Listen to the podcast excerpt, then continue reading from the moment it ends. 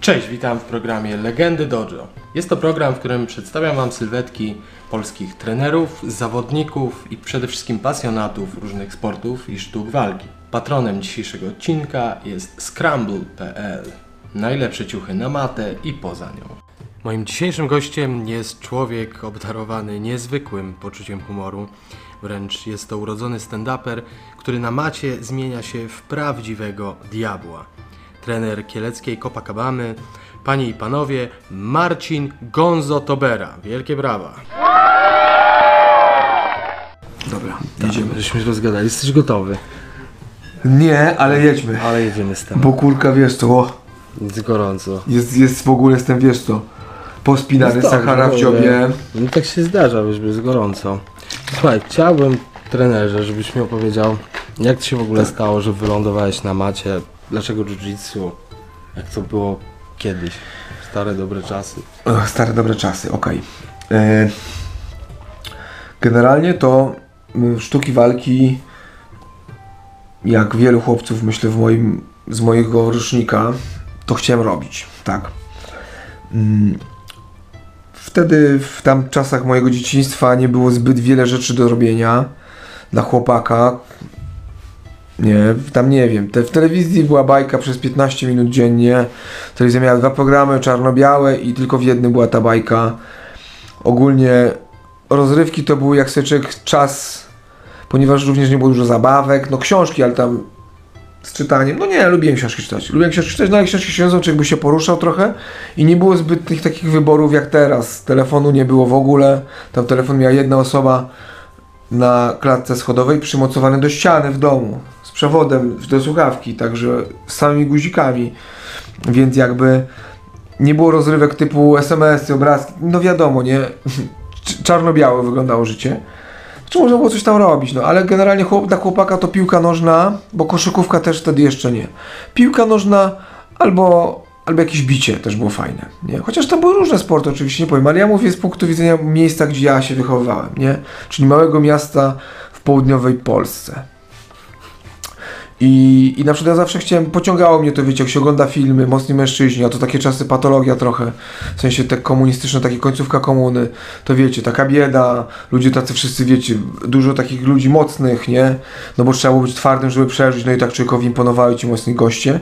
No i potem przed Bruce swoim wejściem smoka, to chyba wtedy każdy chłopak oglądał i tam każdy, nawet taki najgorszy antygimnastyczny cieć, nie, po prostu on sobie tam gdzieś siedział w domu i w, w nocy jechał do lustra, kurka napięty był i mówił, będę jak Bruce Lee. No nie, ilu tam chłopaków, no dużo robiło potem różne dyscypliny. Znaczy mówię, skąd się to wzięło na początku.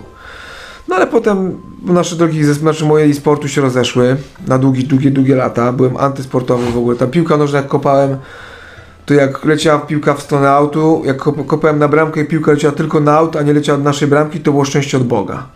Byłem w ogóle takim gimnastycznym to i przez kozła, nie, w ogóle gimnastycznie fatalnie, nie. No coś tam się grało, potem wujek mi tam piłkarz pokazał, jak grać piłkę, ale, ale generalnie to tak słabiutko, słabiutko, bardzo słabo.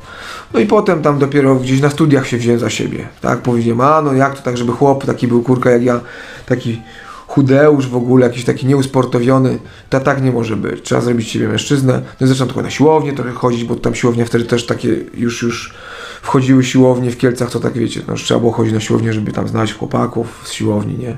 I być gościem z siłowni. To już o latach 90., tak? Tak, tak, tak. No i potem jakieś pierwsze treningi, no i kończę jakieś sztuki walki, już byłem pełnoletni, mówię, dobra tam, koniec. Mogę sam, wiecie co, już mogę, jak mogę sobie kupić wódkę w sklepie, czego nie robiłem, ale mogłem, to też mogę się chyba zapisać na sztuki walki, nie? Moja mama zawsze się martwi na ten temat, mówi, wiesz synu, po co się bijesz z tymi chłopami, krzywdę sobie zrobisz. Wiecie jak to mama. No tak. Nie? I tak pewnie dużo chłopaków słyszało takie coś od swojej mamy. Nawet mistrz Polski, każdy podejrzewam raz od mamy, mimo że bił ludzi i ci ludzie płakali, było im przykro, że go mają w drabince i oni być woleli w każdym innym miejscu niż tam w zawodach. I jest taki gość, wchodzi jakiś taki srogi killer. I ci ludzie patrzą i płaczą, mówią, kurka, on znowu w pierwszej, w drugiej, w trzeciej walce, Boże, finał z tym typem, ktoś tam płacze. I, I tak wyobraźcie sobie, że jego mama dzwoni do niego dzień wcześniej mówi synu, po co ci co, po to to robisz? A on wiecie co tam, nie wiem, a chłop, który Mamy przed chwilą ma ręce umawiane we krwi do łokci, łamał tam ludziom ręce, nogi, jest jakimś killerem i mówi, mamo daj spokój, wiesz jak jest, no jest okej, wszystko będzie dobrze, oni tam krzywdy nie zrobią, mamo nie przejmuj się. No tak to wygląda, no, No, to jest- Rafał, tak wygląda, wiesz. Nie? I, i, I tak, aha, ale troszeczkę odbiegliśmy. A chodzi mi o to, że no i na tych studiach zacząłem się interesować capoeirą, bo tam kickboxing, aikido były owszem, ale, ale capoeira taka, wiecie, filmy też, w tamtym czasie, w tamtym czasie też było dużo na kasetach wideo, których wiele osób nie ma świadomości, że były takie rzeczy. Yy, Na kasetach wideo były filmy, wymieniało się i tam bardzo dużo było filmów w tamtym czasie, wiecie, Jean-Claude Van Damme, Chuck Norris, filmów walki. Teraz już się robi takich filmów, bo ludzie sobie uświadomili, że naprawdę życie to nie jest gra komputerowa, gdzie przejdziesz przez, przez półtorej godziny kopiąc ludzi po twarzach. Że tak się sprawnie rozwiązuje. No biali ludzie, w sensie, mam na myśli, przepraszam, cywilizowani ludzie tak nie postępują. No. Rozmawiają ze sobą, wyjaśniają sobie, nie można iść bić kogoś po twarzy, bo on ma inne zdanie niż. Krzycząc I krzycząc i kopiąc i coś tam i w ogóle. Ludzie, tak się, już koniec, nie robimy tak. Od lat już tak nie robimy, nie ma takiej Ale potrzeby. klasyka kina. No No się, tak. Mnie ukształtował Van Damme na przykład. No właśnie, bohater. ale że Ale- Claude Van Damme jest ale- mniejszy od ciebie o dwie głowy. A to nie ma Marek, mówię ale ten miał, Rafał. On miał, wiesz, pięć cegieł i, i wybuchała ta na dole, rozumiesz? Mówię ci, że on, był mnie, on jest mniejszy, ja nie wiem, nie wiem jak tam... Nieistotne. Nie, no Jean-Claude jest fajny, ale to jest mały chłopek. Ale The Quest, wiesz. Ja nie oglądam The Quest, ja w ogóle... Żartujesz. Ja, ja skończyłem na Uniwersalnym Żołnierzu. O, no nie, no to... to, Dolf, to nie wolę, wyszło. wolę Dolpha Lundgrena, bo on taki ten. To nie wyszło. Ale no, to nie o to chodzi. I te filmy były. I, I taki był film o capoeirze, mi się podobał, bo tam też takie, jak tu wiecie, sztuki walki wygrały z gangsterką. Ja sobie myślę, Boże kochany, w dzisiejszych czasach to bym umarł ze śmiechu. Ale Jakie wtedy- sztuki walki, gangi brazylijskie z faweli w Nowym Jorku handlują narkotykami i chłopaki w płóciennych białych spodniach przywiązanych sznurkami, y, tymi gwiazdami wykopią z głowy gangsterkę. No ludzie kochani, no my szanujmy się. Szanujmy się, tak Ale- świat nie jest zbudowany. Ten, y, nie, nie kibic, tylko jak się nazywa ten, co ogląda? Widz. No. Widz. Wi, widz też dojrzał, wiesz. Nie no oczywiście, że widz to to przechodziło. no Ale, no. ale, ale. Dzięki temu zacząłem ćwiczyć capoeirę. No. Yy, przez tą capoeirę kupiłem sobie takie czasopismo Budokan i tam przeczytałem o brazylijskim jiu-jitsu. A potem obejrzałem, że to jest, ja zawsze tą historię mówię, jak mnie pytają o to, bo to jest taka moja ulubiona historia, zresztą jedna z nielicznych ulubionych, yy, gdzie i potem dzięki temu artykułowi o sztukach walki, gdzie nie widziałem to jiu-jitsu, obejrzałem sobie UFC 1 i po UFC To już 1 wiedziałeś, nie? powiedziałem, będę to robił. To, jiu- to, to będę robił ja i będę tak ludzi bił. Tak się będę bił z ludźmi w ten sposób.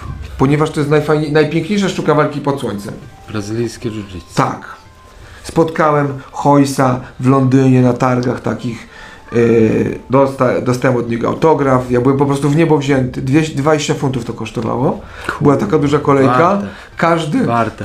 No dobrze, ja tam daję, jakby ktoś chciał, ja autograf mogę za darmo, nie jestem taki chciwy. Nie musicie becelować, tylko podbicie, powiedzcie Gonzo Weno, byś się tu na, na swoim zdjęciu podpisał, bo chcę w ramki na ścianę obłożyć, to ja powiem, mordo, ja ci dam takie zdjęcie, dam ci ramki, masz ten autograf, powieś sobie w domu, jak masz taką fazę. I no dla mnie beka teraz, jak No myślę, to jest jakieś, no wiesz, golenie ludzi na pieniądze, no chłop za podpis płacę 20, na litość boską. Znaczy, okej, każdy zarabia jak chce, Tak. jak ktoś ma swoje licze, ja byłem w niebo wzięty, zdjęcie też sobie zrobiłem, gdzieś mi to zdjęcie zginęło, szkoda, ale mam zdjęcie Hojsa, dla Gonza mówię, to jest, jest mówię, jest pan człowiekiem, jest pan człowiekiem, który po prostu Zaważył zmienił moje życiu. życie.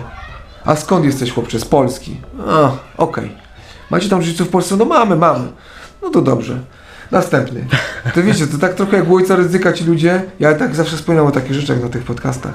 Jak ojca ci ryzyka ci ludzie, którzy wręczają, wszyscy, wszyscy widzieli, to nie jest tajemnica, że mnie nie było, że zdradzam tajemnicę. Każdy może w necie obejrzeć, jak ojciec ryzyk przyjmuje dary od, od, od swoich Wierny. wiernych, y, znaczy od ludzi, którzy po prostu mu ufają jako człowiekowi i wręczają mu taką, to nie jest nawet gratyfikacja, bo on nic nie ma swojego. To jest taki skromny dowód uznania jego ciężkiej pracy, wręczają mu w postaci takich wypchanych y, kopert, wypchanych, tam może być cokolwiek. Wnoszę, że to jest coś lekkiego, gramatura, papier, bo jakby tam były sztaby, to by mu się ręka uginała. On tak trzyma to dosyć swobodnie, to tak czasami lekko się ugina. Podejrzewam, że to jest papieru, ale nie jestem nie chcę Może zgadywać. to być sos, nie? To może być, nie. To może być, nie wiem, to mogą być igły, igły sosnowe, nie, jakieś kartki to są. To są jakieś kartki, mają taki układ, równe wszystkie są te kartki, ale nie wiem co to za kartki. I chodzi mi o to, że tak samo ja, że Tadeusz Rydzyk to był wtedy Hoyce Gracie, a ja byłem tym wiernym, który wierzy w jego słuszność, jego ideę Tak. i klepę piątkę. Znaczy ja nie wiem, czy to jest dobry przykład. Jak tak idziemy tymi analogiami, bo to wszyscy... Nie, analogię zawsze można zmienić. Można ale zmienić, ale- ale o to jest chodzi. piękna. I że tak było, że tak, było. I po prostu jiu-jitsu wiedziałem, jiu-jitsu zawdzięczam bardzo, bardzo wiele. Zawdzięczam to, że tam z żoną swoją jestem, zawdzięczam jiu-jitsu, że, nie, że poznałem wspaniałych ludzi. Jiu-jitsu po prostu, że podróżowałem po świecie. Na przykład jiu-jitsu, jeśli chodzi o mnie, to jest tak, że ja mam takich znajomych z jiu-jitsu, że jestem przekonany, że gdybym nie ćwiczył tego, tylko robiłbym cokolwiek innego tam u siebie w Kielcach, cokolwiek innego, to był jakiś zapiziałym wieśniakiem z Kielc, znaczy bezuraźny, jestem z Kielc, mogą takie rzeczy. Tak jak, jak czarnoskóry może mówić pewnymi wyrazami o innych czarnoskórych i nikt mu nie może nic powiedzieć, a biały by dostał w ucho, tak ja mogę powiedzieć, że byłbym wieśniakiem z Kielc, no bo jestem wieśniakiem z Kielc, nie? I chodzi mi o to, że, znaczy to nie są ludzie, wiecie o co chodzi, że takim chłopakiem, który wiele nie widział w życiu. I nagle w ogóle jiu-jitsu pojechałem do Paryża. W ogóle pojechałem do Lizbony, ja zobaczyłem świat i mówię, o w mordę jeża, ale tam jest fajnie. W sensie pięknie, no pięknie, wspaniałe mają budynki, muzea, klimat. y, Ludzie są zupełnie inni, nie? I zmierzam do tego, że tak to jakbym siedział w Kielcach i robił zwykłe rzeczy, to bym tam siedział w tej, o kurka, ho, ho, e, bo nic nie wiem, ale się wypowiem, nie?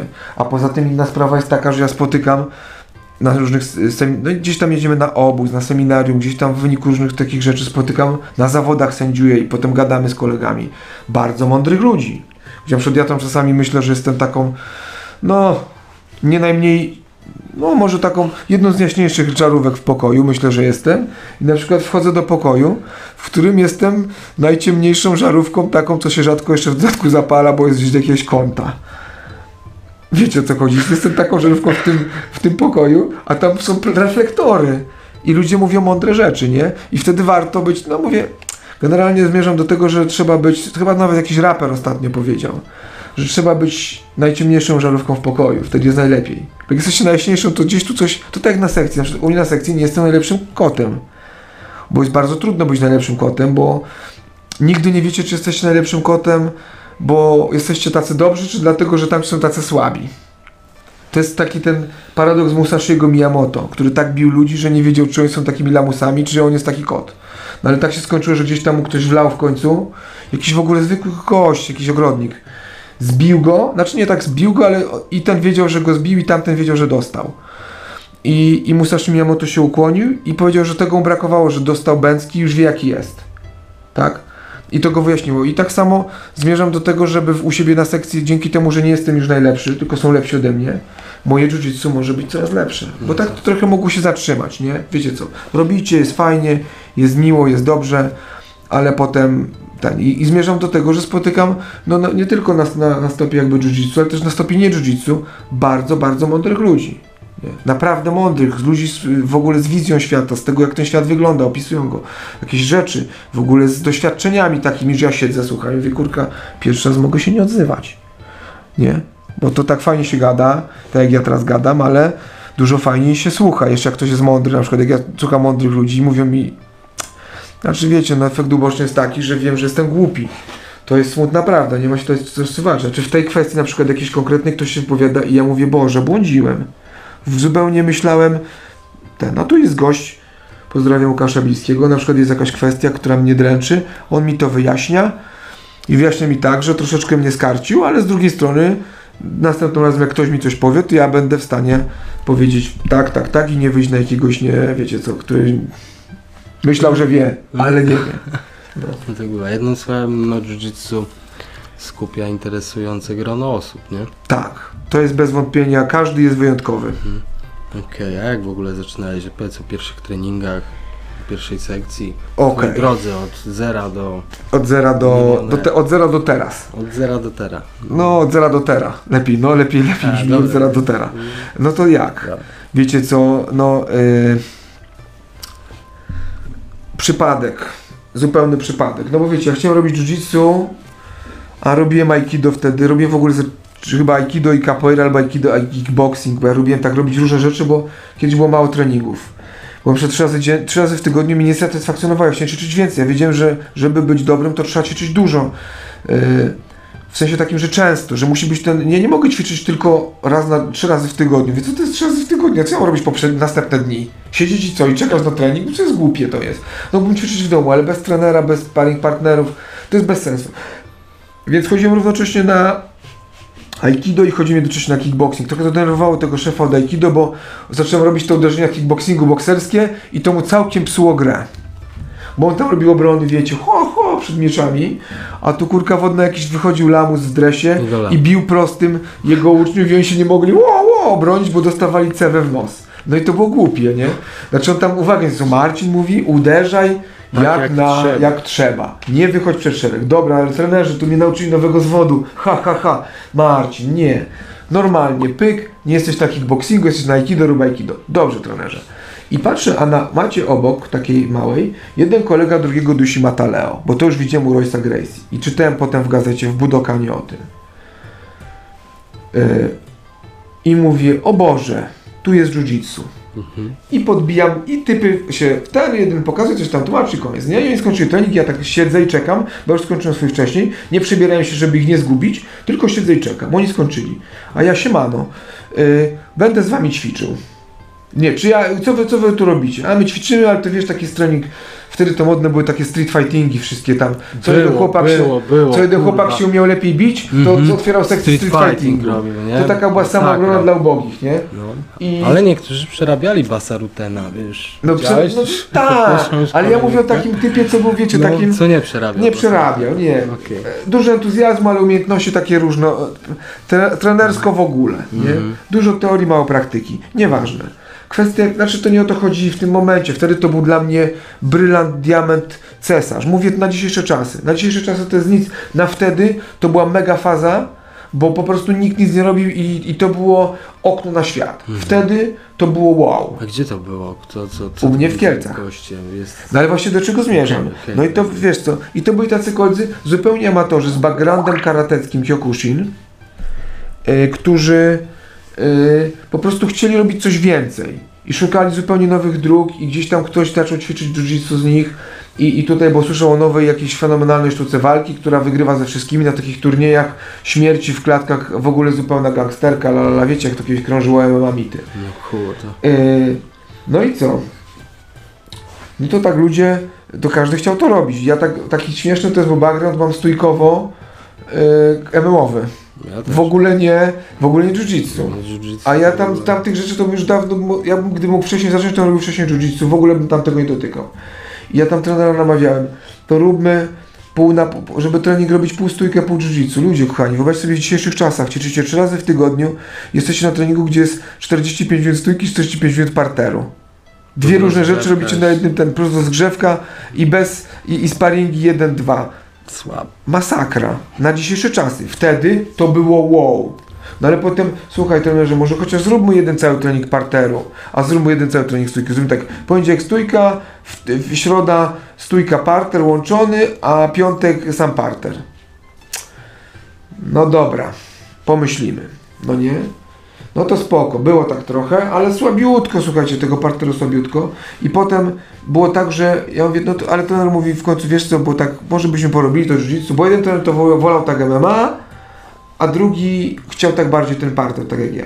I ja tego z ekspertem mówi, słuchaj, załatwiłem Gonzo, no bo już wtedy Gonzo byłem może od lat, i mówi tak, załatwiłem Gonzo, treningi z judokami porobimy z nimi, oni też chcą porobić w parterze, nie? No i okej.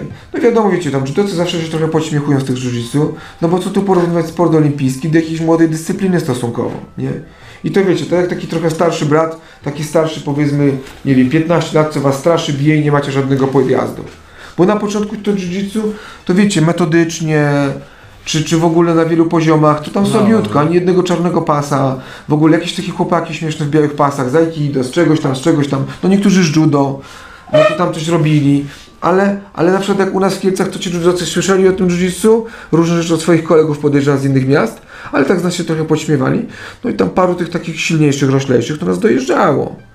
Ale wraz z czasem myśmy zaczęli się uczyć coraz więcej tych duszeń za pleców, a judocy oddawali plecy, bo u nich tak było. Uczyliśmy się duszeń za pleców, uczyliśmy się poddań, różnych kluczy. na ręce. Oni też zostawiali czasami te ręce. Nie wszyscy zostawiali. Dźwigni na nogi, których oni się bali strasznie, bo nie było ucieczek. Nie umieli ucieczek, a myśmy umieli, ale też robiliśmy tego mało i nędznie, ale tam złapałeś byle co i było. Nie? Chociaż oni cały czas mocni gracze. Tam potrafiłem dusić jednego trenera i on mnie spłynął, ja go nie udusiłem, on odzyskał przytomność i ze mną wygrał. Taki był kot. No Nie? Przegość, tak. Ale do czego innego zmierzam.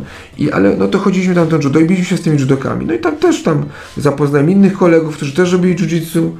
W ogóle okazało się, że jeden mój kolega, z którym ćwiczyłem później, też robił jiu-jitsu w tym samym czasie, tylko on jeździł z Kielc do Krakowa, do grapplingu Kraków. To już było? To już było. On tam jeździł na, e, semi, na, na treningi. Chłop jeździł półtorej godziny z Kielc do Krakowa na treningi. W jedną stronę. Ludzie kochani. Ja tak jeździłem w Londynie do Rogera Gracie na, do Akademii. Półtorej godziny w jedną stronę, dwoma autobusami. Masakra. Ale nie o tym mieliśmy mówić. O czym mieliśmy mówić? O tych, o, tej historii o tej tutaj. historii, gdzieśmy się zatrzymali na tym, tym na tych moich, na tych naszych Początek. sparingach z judokami. No. No było fajnie. Oni tam chłopaki dużo też nam pomogli. Metodyka, ćwiczenia, rozgrzewki, bo myśmy robili takie, wiecie, to rozgrzewki z Kyokushin, no bo co tam robił Kyokushin. I, I w sumie to był zajazd, te rozgrzewki to były jakieś rozgrzewki śmierci, po pół godziny biegania, pompek, przysiadów, brzuszków. Jakaś masakra. Tam była jakaś jadka. Tak się kiedyś robiło rozgrzewki. No. Jak się pojechało do Anglii, oni robili lekkie rozgrzewki, to ja nie wiedziałem, co to się dzieje. Teraz to byśmy nazwali to tam jakoś, używając słów, które są, o, przycinają zasięgi na YouTubie, są takie słowa. Jakbyśmy ich teraz użyli, jak żeśmy o tym myśleli, jakich słów, to by nam przycięli zasięgi, więc nie powiemy tych słów, ale wy wiecie, a ja rozumiem, że po prostu tak mówisz o tych rozgrzewkach. Co tam gole robią? Tam on machnie nogami trzy razy, dwie pompki, zrobi trzy przysiady, jest spocony? Mordo mówi, u nas w Polsce to jest śmiech na sali. Nie? Do, do wycieńczenia miałeś rozgrzewkę, a potem były techniki, jeszcze walki, gdzie na walkach każdy chciał każdego gołymi rękami udusić. Ale właśnie to była ta zła metodyka. Natomiast tak, taka, no mówię, taka siermięga, te początki były, wiecie co, takie trochę bez sensu. Ale też robiliśmy najlepiej, jak żeśmy potrafili i każda seminarka, jak tam chłopaki przyszedł nas z Warszawy z purpurowymi pasami, to już trochę później. Czy raz Brazylijczyk, Lagarto, sławny, przy, on chyba mistrz Europy wziął, czy nawet nie wiem, czy nie coś więcej niż mistrz Europy, ale, ale nie jestem w stanie powiedzieć, no bo nie śledzę tego. Był w Kielcach w ogóle Brazylijczyk raz na seminarium z Grace. To słuchajcie, każda seminarka wtedy, każdy ktokolwiek z wyższym pasem, to było złoto. No, To techniki, to, w, to po prostu oni przed nami otwierali masakra to była. Masakra. Każde, teraz to wiecie, jeździ się na obozy, na seminarki, to jak czasami podłapiesz na przykład na seminarce, gdzie jest tych technik przykładowo tam 10, jak podłapiesz jedną, co ci pasi, to jesteś szczęśliwy No w dzisiejszych czasach. W dzisiejszych czasach od samego początku, będąc białym pasem, masz cały przekrój technik plus cały czas nowe. tak. I dostęp do YouTube. I dostęp do YouTube'a. I nawet jak nie rozumiesz, to jako biały pas popełniasz błąd, że nie robisz najpierw tych fundamentów dobrych, tylko od razu zaczynasz w ogóle z jakiegoś końca kosmosu yy, w 17 wkrętki do 18 precla z podwójnym serem, dżemem i posypką kurka z kraku. Nawet nie wypowiadam tego słowa. Nie, chodzi o to, że po prostu już takie, wiesz, to mega skomplikowane kombinacje, które wychodzą przy wyjątkowo sprzyjających okolicznościach. Czyli raz na życie ci wyjdą. Albo musisz być mega kotem. Mhm. Wiesz o co chodzi. Ale, ale widzisz, z drugiej strony jest tak, Z bomby, ze startu. że tego jest tyle, nikt tego nie filtruje. U nas filtrowało życie. To znaczy co? Działa. Ile dostałeś? Nie. Ile dostałeś, tyle miałeś. Mhm. A teraz jest tego nieskończoność i ci ludzie po prostu tego nie dźwigają. Bo popatrz, że żeby ktoś tam sobie... Ludzie kopiują ruchy. Na przykład tylko kopiują ruchy. Co nie jest dobre. Można kopiować ruchy, ale jeśli chcesz być na, na poziomie mistrzowskim, to musisz rozumieć ruchy, a to jest zupełnie dwie różne rzeczy. To są rzeczy, których się uczy kurka latami, a tu ludzie zmieniają gry, coś tam niecierpliwi są okropnie. Czasami naprawdę dobrą rzeczą jest słuchanie swojego trenera. Po pierwsze primo, masz pustą głowę, w sensie takim, że nic na tobie, żadna odpowiedzialność nie, jedyna odpowiedzialność na takim zawodniku spoczywa taka, yy, że no nie wiem, muszę tylko, musi tylko pracować, nic więcej nie robić i bić się na zawodach, ale wszystkie wyniki i wszystko i, i to, żeby było ok i żeby działało, to jest niestety robota trenera. I trener, i na przykład jeśli zawodnik przegra, a wszystko robił tak jak trener powiedział, to mówi tak. 100% wina trenera. Wina trenera. Przecież ja nic, co ja miałem robić? Jak trener kazał pompować, pompowałem. Kazał się wkręcać, wkręcałem. Kazał kurka wodna jechać z wyrobem w ten i w ten sposób. Robiłem. Nie wyszło. Ja zrobiłem wszystko co najlepsze, ale to licuję na trenera. Tak? Jest okej. A na przykład jak masz zawodnika, któremu trener mówi, powtarza, mówi, powtarza, mówi, powtarza, słuchaj, słuchaj, słuchaj, zrób tak, no zaufaj mi, zrób tak, a osoba na przykład yy, nie, nie bardzo się chce, a bo mu się nie chce, bo on by coś nowego, bo to jest nudne, bo to nie tak ten, on by chciał inaczej, on, on wie lepiej i tak dalej, tak dalej, tak dalej. Wtedy taka osoba, że tak powiem, nie może mieć do nikogo pretensji poza sobą. Dlatego mówię, ja czasami nie rozumiem, ja to lubię, jak przyjdzie ktoś i powie tak, ja, lubię, ja, ja lubię takie obozy, jak jestem teraz na Dragon's Den. Trzeci raz. Przyjeżdżam sobie na obóz, owszem, pokazuję, prowadzę i tak dalej, ale też są dni, kiedy nie muszę pokazywać i prowadzić i to jest złoto. Bo ja sobie przyjdę, przychodzi ktoś, to nie muszę być ja, nie muszę, bo wiecie, teraz czasy są inne. Kiedyś się pokazało cokolwiek, ludzie byli podjarani, że masz nową technikę, przyjechałeś z, y, to cię witali jak króla, disco polo, wiesz, jakbyś siano rozsypywał w knajpie, otwierał szampana, obwieszony Trochę złotem, tak było, wiesz. jak w teledyskach, tak się wbijać na trening, mówisz panowie, wracam z seminarki, mam 10, mam 5 nowych technik, 5 nowych technik Tak. i robimy przez na przykład teraz dwa tygodnie, czy tam dwa tygodnie robimy wszystkie te techniki, żeby każdy coś złapał sobie. I byłeś królem disco. Wjeżdżałeś i pokazywałeś. Pyk, pyk, pyk, pyk, pyk, pyk. I wiesz co, i ludzie robili, nie? A teraz jeżdżą dużo, okej, ucz, y, chcą, wiesz, aktywnie, coś tam, coś tam, no ale mówię, bar, o wiele lepiej, wiesz o co mi chodzi, że mówię, że ja uważam, że to jest mega luksus, ja lubię takie obozy, jestem sobie na obozie, ktoś mi pokaże technikę, ktoś mi powie co mam robić, ja sobie to robię i ja się nie muszę przejmować, wiesz, jako trener trzeba chodzić, poprawiać, to też jest to jest ciężka praca, nie? W sensie takim, znaczy ja nie chcę tu, jakby ktoś powiedział, uchu, uchu, patrzcie, patrzcie, pan trener się płacze w telewizji, jak to jest ciężko. Wcale tak nie o to, nie o to mi chodzi. Chodzi mi o to, że e, ludzie, którzy tam na przykład, wiecie co, czasami tam mają, a, że trener to już nie startuje, mają pretensje, że, że trener tak trochę zdziadział tam, czy coś tam.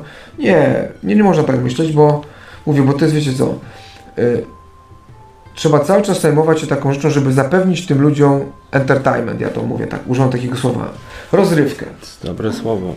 nie? Na treningu. Ja to zastępuję tym, że gadam sobie swoje głupotki po treningu, zawsze robię taki moim podopiecznym 10, 10-minutowy wykład, Briefing. taki, taki wykład, który zawiera 90% podcastu, nie podcastu, przepraszam, stand-upu i 2% jakichś mądrości, które są przaśnymi mądrościami, wiecie, starych babek. A, a, a poza tym to jest, wiecie, są jakieś tam głupoty sobie gadam, takie, żeby zapewnić jakąś rozrywkę, ale chodzi mi o co innego zupełnie. O to, że wiecie co, że trener to musi mieć plan, musi mieć rozkminione, co robimy wtedy, co wtedy. Wziąć pod uwagę w roku jeszcze, że cykl przygotowawczy do zawodów. Jak tych zawodników ustawić, słabe strony, silne strony znaleźć, coś tam, coś tam, coś tam. Jeśli więc jeśli mówimy o takiej sportowej grupie, która ma coś robić i jeszcze prowadzenie treningów, to nie jest czasem jak się tak wydaje, że ten przyszedł tata, który wie wszystko jak jesteście dziećmi. Tata powiedział co mam zrobić, ja to robię i cześć. I tata to zawsze jest największy, najmądrzejszy, najsilniejszy. Każdy pętak był dzieckiem, nie? No. Że tata to wiadomo. Rządzi. To był, tak, to był Bóg, który potrafił wziąć, podnieść cię na ręce i posadzić na barana i iść. Przecież to jest niemożliwe. Ty jakbyś chciał starego posadzić na barana, to by ci ręce odpadły. A on to robi. A on to robił. Luźno. Jedną ręką się mężczyzny na rękę, a on na przykład leżąc, oglądając TV, jedząc kanapkę z salcesonem, y, a ty dwiema rękami byłeś zaparty całym ciałem, oparty na fula i chłop był położony tak, że brakowało palca do deski i on nawet w ogóle nie zmniejszając tempa rzucia tego chleba oglądał mecz i cię przesiłowywał tak. Bywało. co? Bywały takie akcje, ale zmierzam do tego, że i na początku dla każdego podopiecznego tym jest trener, nie? Że wiesz co, no jest tym ojcem takim i Tak. też tak ludzie myślą, że on jest taki super wszechpotężny, jeszcze jak cię bije na początku trener, jest mniejszy od ciebie i cię bije, to ci, to wiesz co, to przez lata to nabierasz tego co do ojca, że nawet jak cię trzeba za ucho w dzieciństwie, to na stare lata mu nie fikasz, bo pamiętasz to ucho i cię trochę boli, jak patrzysz na ciebie ostrym wzrokiem, nie? I ojciec ze stary siebie mniejszą głowę, ale mówi, Zamknij się gnoju, to ty się zamykasz, mimo że tam jesteś od starego trzy razy większy i wiesz, to górujesz nad nim, to tak, no tak, daj spokój, po co tak, Szacunek. nie? Szacunek. Szacunek. Tak. I właśnie mówi o tym, o tym trenowaniu. A, przecież, a, a, a to jest odpłynęliśmy w ogóle na falach. Tak, no i zajebiście. Ale Trzeba chodzi- z prądem czasami. Ale chodzi mi o to właśnie, że obóz daje mi tę możliwość, że ja mogę być, wrócić do dzieciństwa. Wrócić do tego, że jestem uczniem. Że przychodzi mój kolega, on prowadzi trening, on mówi, co mam robić, mówi, jakie mam zadanie zrobić, ja sobie mogę poćwiczyć. No wiecie co, ja to na przykład tęsknię do czasów, kiedy nie byłem trenerem, mimo że zawsze chciałem być, że miałem takie ambicje, że chciałem prowadzić mocną taką, pomagać ludziom w rozwoju, że tak realizować się przez te sztuki walki, żeby mogli tą agresję kierować w takie zdrowe tory, żeby tam wiecie co, nie musieli broić, żeby to im pomogło też tak jak mi w życiu pomogło, żeby mogli świata zobaczyć, poznać innych ludzi i być takimi, wiecie, no, trenowanie jiu to jest wartość dodana. Tam się poznaje mądrych ludzi. Jak już to nieraz będę mówił, słuchajcie, ja nie mam głupich znajomych z jiu Ja nie mam głupich znajomych, to nie, nie, ma, nie, nie znam nikogo takiego, kto był jakimś takim, wiecie, trolem tryglodytą. Bo nawet jak jest chłopak taki, że ktoś by mógł powiedzieć, że on z wyglądu wygląda jak tryglodyta, to na przykład jest jakaś dziedzina, w której kiedy on zamienia, zabiera głos, to chłop się zamienia w profesora Harvardu. I na przykład to może być gość, który tam, może nie skończył powiedzmy jakichś, jakichś tam studiów, na przykład, ale skończył za, y, technikum, ale na przykład przychodzi kwestia techniczna jakichś istotnych dla życia i ludzkości rzeczy i on zaczyna tak opowiadać, że ty siedzisz i słuchasz. A chłop ci opowiada na przykład, tak. I nagle się okazuje, że wiesz co, a co ty robisz? A wiesz, ja mam firmę, my produkujemy X, Y, Z. I nagle się okazuje, że chłop ma baniak do, baniak do siana, baniak do interesów, baniak jakiś techniczny do jakichś tam rzeczy. Albo wiesz, i mówisz, what the fuck? I na przykład ktoś tam, jak ja tam jestem jakimś tam magisterkiem bibliotekoznawstwa, czasami gadam, gadam z takimi ludźmi sobie myślę, no nie wiem, co sobie myślę, no myślę sobie, ty, no ja skończyłem studia, ale ja przy tych gościach to jestem jakiś karzeł mentalny. Na litość boską, wiesz o co chodzi, że myślę sobie, że to są chłopaki, którzy własnym rozumem takim ogarniają takie rzeczy, jak tam czasami moja mówi, będą zapłać rachunki za prąd i za gaz, a ja nie ogarniam, e, konto internetowe, o, płacić rachunki, czyku, jak jakiś, jakiś, co, jakbym miał, coś mi się wypaliły synapsy i e, e, e, nie wiem jak to zrobić. Serio? Muszę zrobić takie, a tam trzeba cyferki wpisać. A są ludzie, którzy, wiesz, płacą podatki, prowadzą firmy, y, zatrudniają innych ludzi, płacą im pensje, ci ludzie są zadowoleni z pracowania z nimi. Czyli tam ktoś, wiesz, i, i, tam, wiesz, decyzje podejmują na jakieś piętrowe szachy i wiesz, i taki koleś przed robi ze mną jiu-jitsu na wspólnej macie robimy i zac- zaczynamy powiedzieć swoje historie tam o życiu, o tym, o tamtym, jak sobie radzić czymś tam. Ja mówię, kurka, Przecież normalnie będąc szarym, powtarzam to znowu, będąc szarym Kowalskim, który robi nic, a nie robi akurat życie, tylko, no nie wiem, ja nie chcę ludzi obrażać, ale, ale nie robi nic na przykład. Czyli wybrał y, ścieżkę telewizyjnego kibica sportowego, to jak, jakbym tak robił, że przykład ja to nie będę się bił, bo bicie to jest dla głupków takich, tak jak się mówi, że tam, wiecie, to tępe ham odbicia w mordę. Ja tak czasami mówię, jak dzwonią do mnie do sekcji, ludzie pytają o coś takie poważne rzeczy, mówią na przykład, wie pan co, bo ja tu dzwonię z takiej firmy, my chcieliśmy Państwu zaproponować jakiś tam deal. A ja mówię, wie Pani co, ja jestem trenerem, ja jestem sportowcem, ja jestem od tym takim, jestem, mówię, jestem tym tempem odbicia w ryj. Wie Pani co, ja dam Pani telefon do mojego wspólnika i on Pani powie, o co w tym chodzi, bo ja, to nie są na moją głowę decyzje, nie? Taka prawda. I a zmierzam, do, no i tak trochę się z tego miksuję, no mi się po prostu nie chce, Krzysztof siada, robi i robi, nie? A, a zmierzam do tego, że na przykład dużo ludzi nie znając sztuk walki od środka, tylko znając tylko z takich, jak popatrzą niektórych, no umówmy się, paru chłopaków jakby tak stanęło bez ubrań, czy tam tylko w, tylko w tych strojach sportowych, tak na ulicy i szły, szliby zwykli ludzie, starsze panie, nie wiem, chociaż starsze panie wcale takie nie są, ja pracuję z starszymi ludźmi, to niektóre starsze panie, to uważajcie na swoje babcie, bo to nie są takie kwiatki, jak wam się pokazuje w telewizji. Ja je znam prywatnie i to są bardzo mili ludzie. To są bardzo weseli ludzie i wcale tacy nie są, jak się tam farmazon, słuchajcie, jest taki czasami, że starsi ludzie to oni się tak boją, tych mięśni, tych tatuaży. Wała! Słuchajcie, kiedyś babcia moja własna do mnie mówi tak. Nie mówi, nie, nie powiem mieć wała, to nie o to chodzi. Yy, I mówi moja babcia tak, Marcin, a to było dawno temu, jeszcze jiu tak nie robiłem, ale ćwiczyłem już na siłowni, to tak jesteś zbudowany jak Herkules, wiesz co trochę. I moja babcia tak z dumą, no mówię, no kurka wodna. To jest to. Moja brabcia własna powiedziała mi, gdzie ja zawsze byłem taki, wiecie co, suchy wypłosz, taki byłem, kurka wodna, taki wiecie, u, te plecy takie krzywe, Taki chudy, bez klaty, bez pleców, chude łapki, chude nóżki, nieskoordynowany. I, I wiecie co, zacząłem trenować, to tamto i babcia zwróciła uwagę. I babcia zwróciła uwagę, mówi, ty wyglądasz jak Herkules. Mówię, o kurka. Tak moja babcia, która jest matka przetwardych typów, jest dla mnie moja rodzina, to jest ogromny powód do dumy. To jest ogromny, ja jestem po prostu, ja jestem ze swojej rodziny dumny, zawsze tak jak na jestem dumny, że jestem Polakiem. I to jest taka duma wewnętrzna, taka, że, że to jest jak tam ktoś ciśnie z Polską, z Polakami, to się zawsze odzywam, bo ja jestem dumny. I ja uważam, że, że to jest piękny kraj, ludzie są wspaniali, ktoś mi powiedział, ale ludzie są niedobrzy, coś tam. Ja mówię, nie. Ludzie, którzy mnie otaczają, moi koledzy na przykład z jiu-jitsu, to są wszystko wspaniali ludzie bez wyjątku. Tam nie ma jakiś tam, nie ma, nie ma kogoś, kto się na czymś nie zna, a jeśli tak jest, to mówię, to czemu jak każecie mi mówić, że- o Polska okropna, jaka ro- okropna? Gdzie nie pojadę? Siemano, siemano. Cześć, czy u Was można poćwiczyć? Masz kimonko? Mam. A jak nie mam, to pożyczą. Chcesz poćwiczyć? Tak.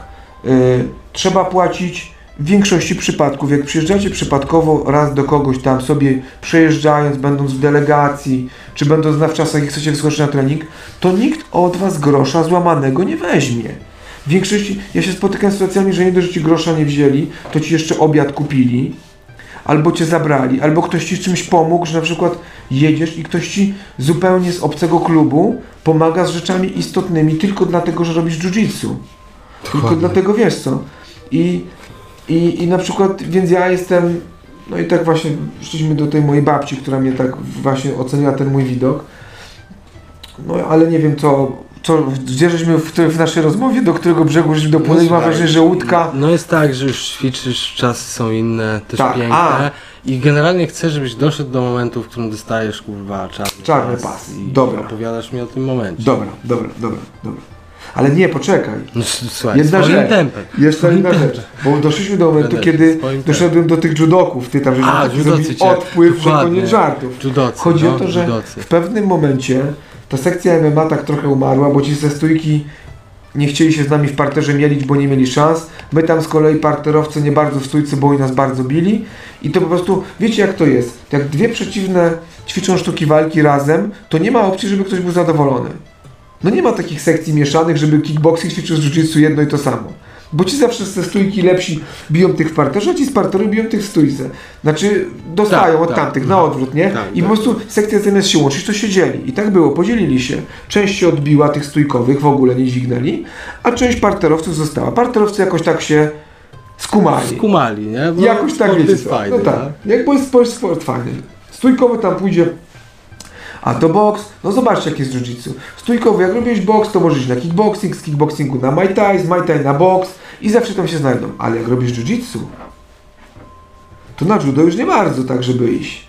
Bo żaden judoka tak w parterze się nie chce za dużo z tobą mielić. No po co? A ty w stójce z kolei nie będziesz stał, bo po co? Bo boli. Więc tak na judo iść, no trochę chłopaków chodzi, ale jeżeli ktoś wpadnie w jiu-jitsu, ja mam wrażenie takie, to już na inne chwytane to tam, znaczy nie, nie powiem, chodzą chłopaki na zapasy, no ale to nie są zapasy takie, wiecie co, no to zapaśnicy to jest w ogóle, to są poważni gracze na grubo.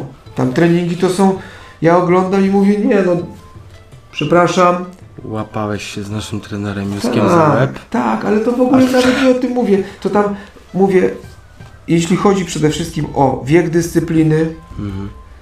bycie dyscypliną olimpijską, to jest druga rzecz, posiadaniem kadry y, Polski, posiadanie Sama metodyka. Metodyki od początku, od kurka dwu, od, tam od 3 latka, Mhm. czy tam nie wiem od kiedy zaczyna zapasy. Em, ale od zawsze. Od zawsze, od dzieciństwa, jak się rodzisz, czy cię wynajduje komputer, to jest ten gość. Więc od tego momentu cię biorą i cię uczą, jak ja oglądam zabawy, już w ogóle tam na etapie zabaw, przygotowania dzieci, dziecka, to już są takie koty, że to jest koniec, więc nie porównuję nawet tych dyscyplin. To, że, ale rzeczywiście wrażenie jest takie, że, że jak wpada się w to, to jest tak miłość taka straszna ta dyscyplina, że wiesz co, krótko mówiąc, wciągnęliśmy tych swoich jiu-jitsu, mieliśmy taką Copacabana, no i, ale jeszcze byliśmy wtedy pod starą egidą, nie? Z tym, że Starą, tam, czyli czyli tak, no wiadomo, no, u trenera trenerów. A, Jarosław Okniński, pozdrawiam z tej strony, tak, tak, pierwszy, tak, tak, ale to naprawdę, no, był Kraków jeszcze dla Kielc dostępny, ale jakoś tak się złożyło. Znaczy jeden kogoś na przykład z Kielc ode mnie dojeżdż- jeździł do Poznania, do tam do, do, do Allianz, jeszcze jak był Allianz Poznań, to on tam jeździł.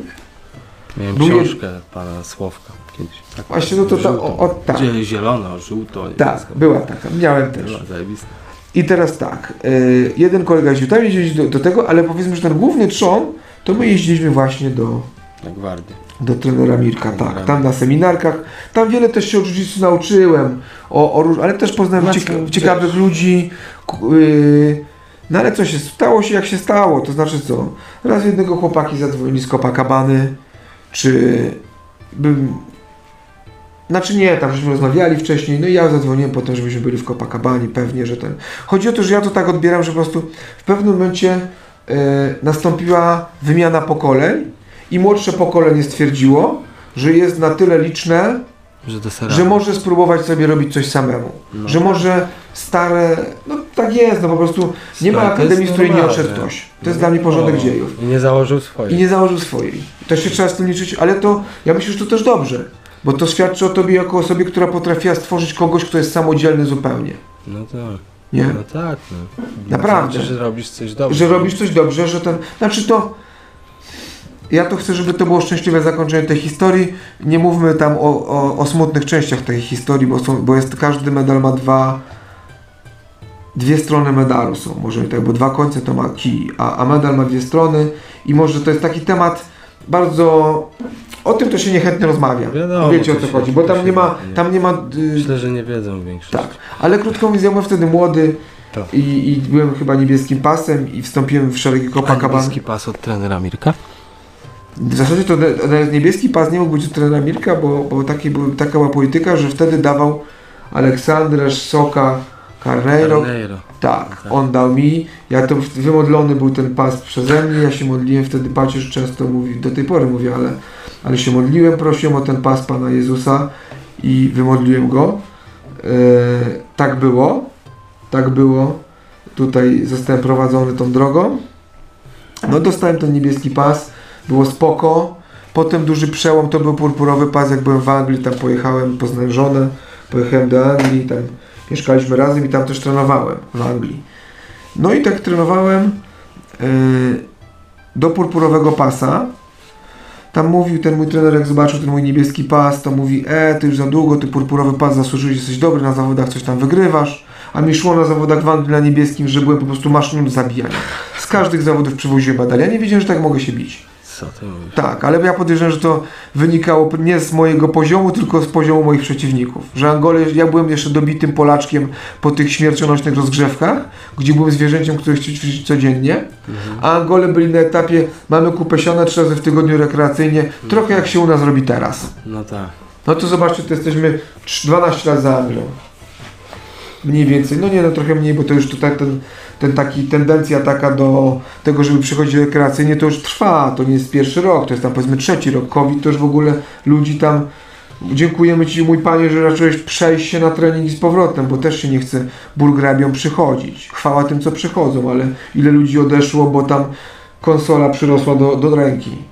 Nie, wiesz o co chodzi. No, A zmierzam, no nie wiem, znowu mi uciekło, co, o czym rozmawialiśmy. Cały A, o tym, o wiem, o Anglii. Tak. O tej Anglii. No i co, i tam wygrywałem, trener, dar, trener, trener mi dał purpurę w Anglii już, nie? No, no. A ja mówię, trenerze, ja znam purpurowe pasy w Polsce. Jak ja, jak ja dostałem purpurowy pas, to wtedy purpurowym pasem był Leszek Pawlęga już, ale już był długo, już tak bliżej brązu był i Marek Pasierski. Mhm. I to są goście, z którymi w ogóle no do tej pory z Leszkiem, ale wtedy, teraz to tak troszeczkę się zmniejszyło, bo jestem, bo już jestem silniejszy, ogarnięty, no tam czarny paszczyk się czegoś nauczył, więc mogę Leszka blokować. Ale w tamtym czasie, jak Leszek był purpurą, ja dostałem purpurę, to był poziom między nami, jak, jakby on był purpurą, ja bym był białym. Tu w ogóle nic. Marek wtedy wygrywał Mistrzostwa Polski z Maćkiem Polokiem w pięknym stylu. Marek wtedy wygrywał i ja do Marka również nie miałem żadnego podjazdu. Ja mówię tak, trenerze, fajnie, ale jak ja mam pokazać się w takim samym pasie jak ci goście, a to jest tylko dwóch, których wymieniłem, bo takich gości to było multum z purpurowym pasem w Polsce, to chodziły same kozaki. To nie było tak, że był jakiś, że jak teraz, że może się trafić farmazon, chociaż purpurowe pasy to ciężko farmazon, ale może się zdarzyć takie, co się prześlizgnie. Tu miał farta, tam jakiś dobry los uśmiechnął się, tutaj gdzieś tam coś tam, dużo startował, udało się, kategorie nieliczne, no i dostaje, ale to bardzo rzadko. Ogólnie purpurowe pasy to już są przeważnie tacy odsiani. Dokładnie. Ale my, i a wtedy, a wtedy to byli przeociani, wtedy nie było innych, wtedy to było pokolenie pierwszych niebieskich Ci, co pasów. wytrwali po prostu. Po prostu co wytrwali, a nie odpadał nikt, bo to byli, oni szli jednym szeregiem do jakiegoś tam momentu do brązu powiedzmy. Ale to byli prze... No ja mówię trenerze, gdzie mi do Leszka, do Marka? On ich nie znał, nawet nie widział, nie mówię ich imion, ale ja wiedziałem kogo ma na myśli. On mówi, słuchaj, dostaniesz tak trochę, dostaniesz, bo ja uważam, że powinieneś dostać, ale dostaniesz tak trochę, to cię zmotywuje do cięższej pracy. Ja mówię, no dobra, no. To był mój pierwszy trener, w sensie Brazylijczyk, czarny pas, bo wcześniej miałem trenera niebieskiego pasa. Nie wiem nawet, czy był purpurowym, jak, żeśmy się, jak, jak, jak się skończyło to nasze pracowanie. Chyba, chyba był. A to był czarny pas Brazylijczyk, więc ja po prostu byłem wow. Byłem w szoku. Taki byłem, taki byłem zadowolony, nie?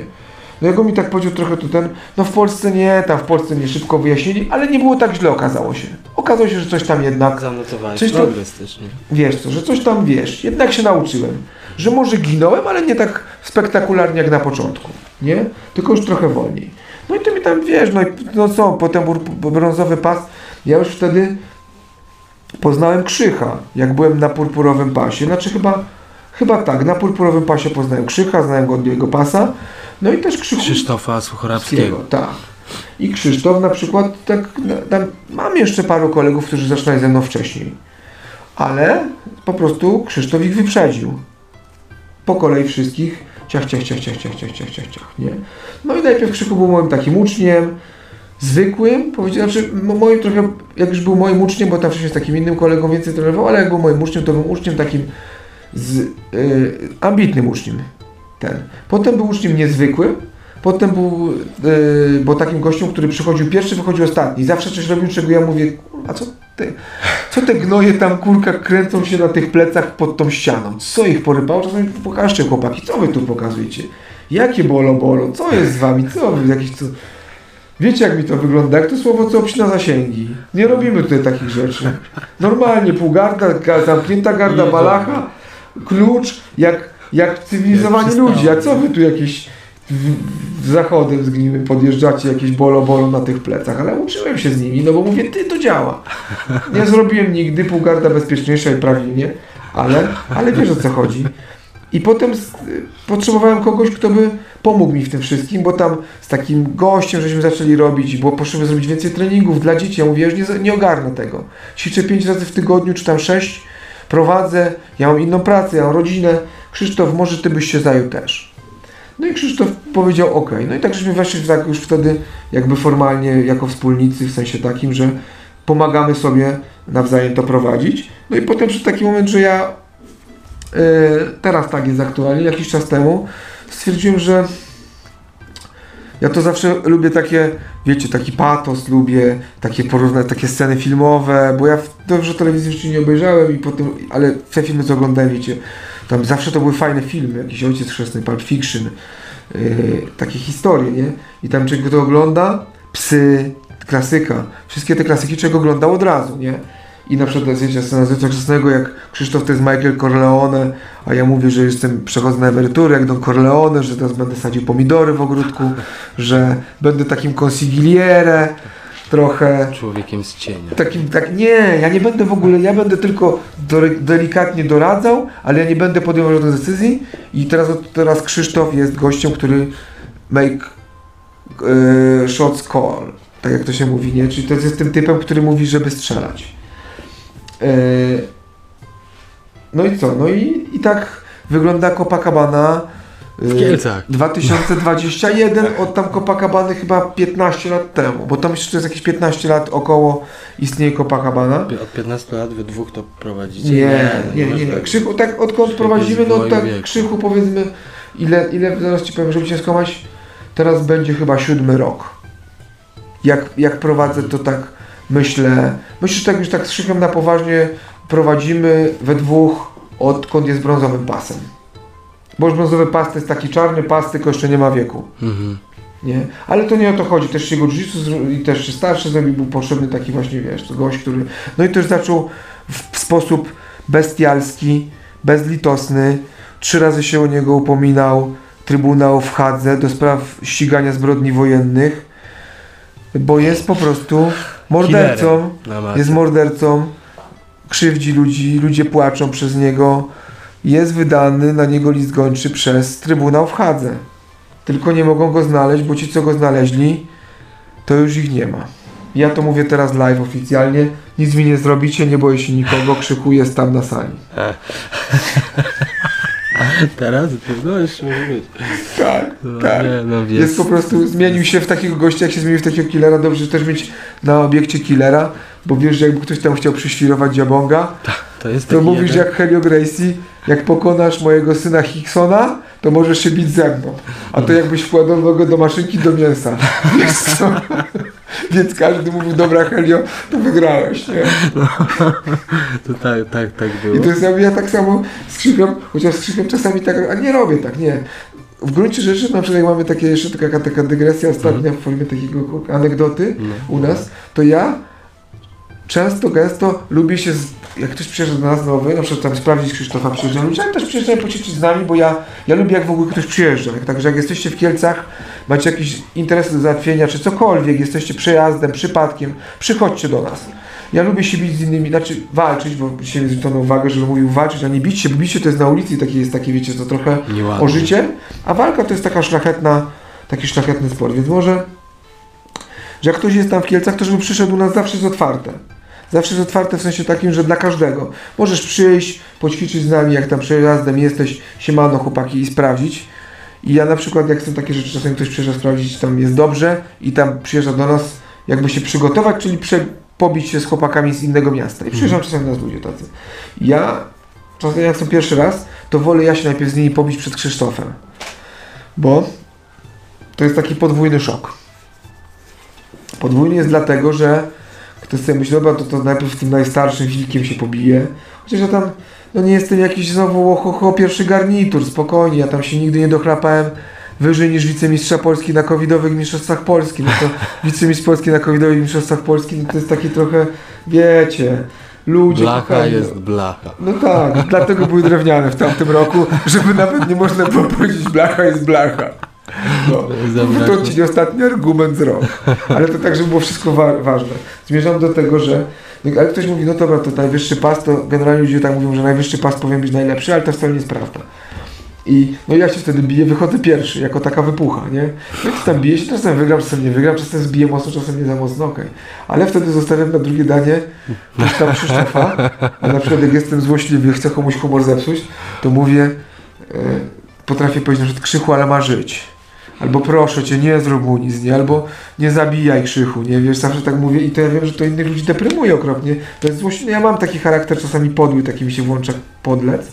I potrafię tak powiedzieć, ja wiem, że to dla ludzi jest takie trochę, wiecie co, no jest takie może małe. Znaczy to, to jest dla beki, ja nie chcę nikogo tam robić mu krzywdy, ale to jest takie dla beki i wiem, że czasami tak, wiesz, taką, taką szpilkę wbijam, ale też, no, no nie wiem, to też może ludzi nic, ja nie, nie czuję jakiejś takiej mega, znaczy czuję radość, jak ktoś przyjeżdża do nas, pobije się z nami, jest fajnie, nie, powalczy.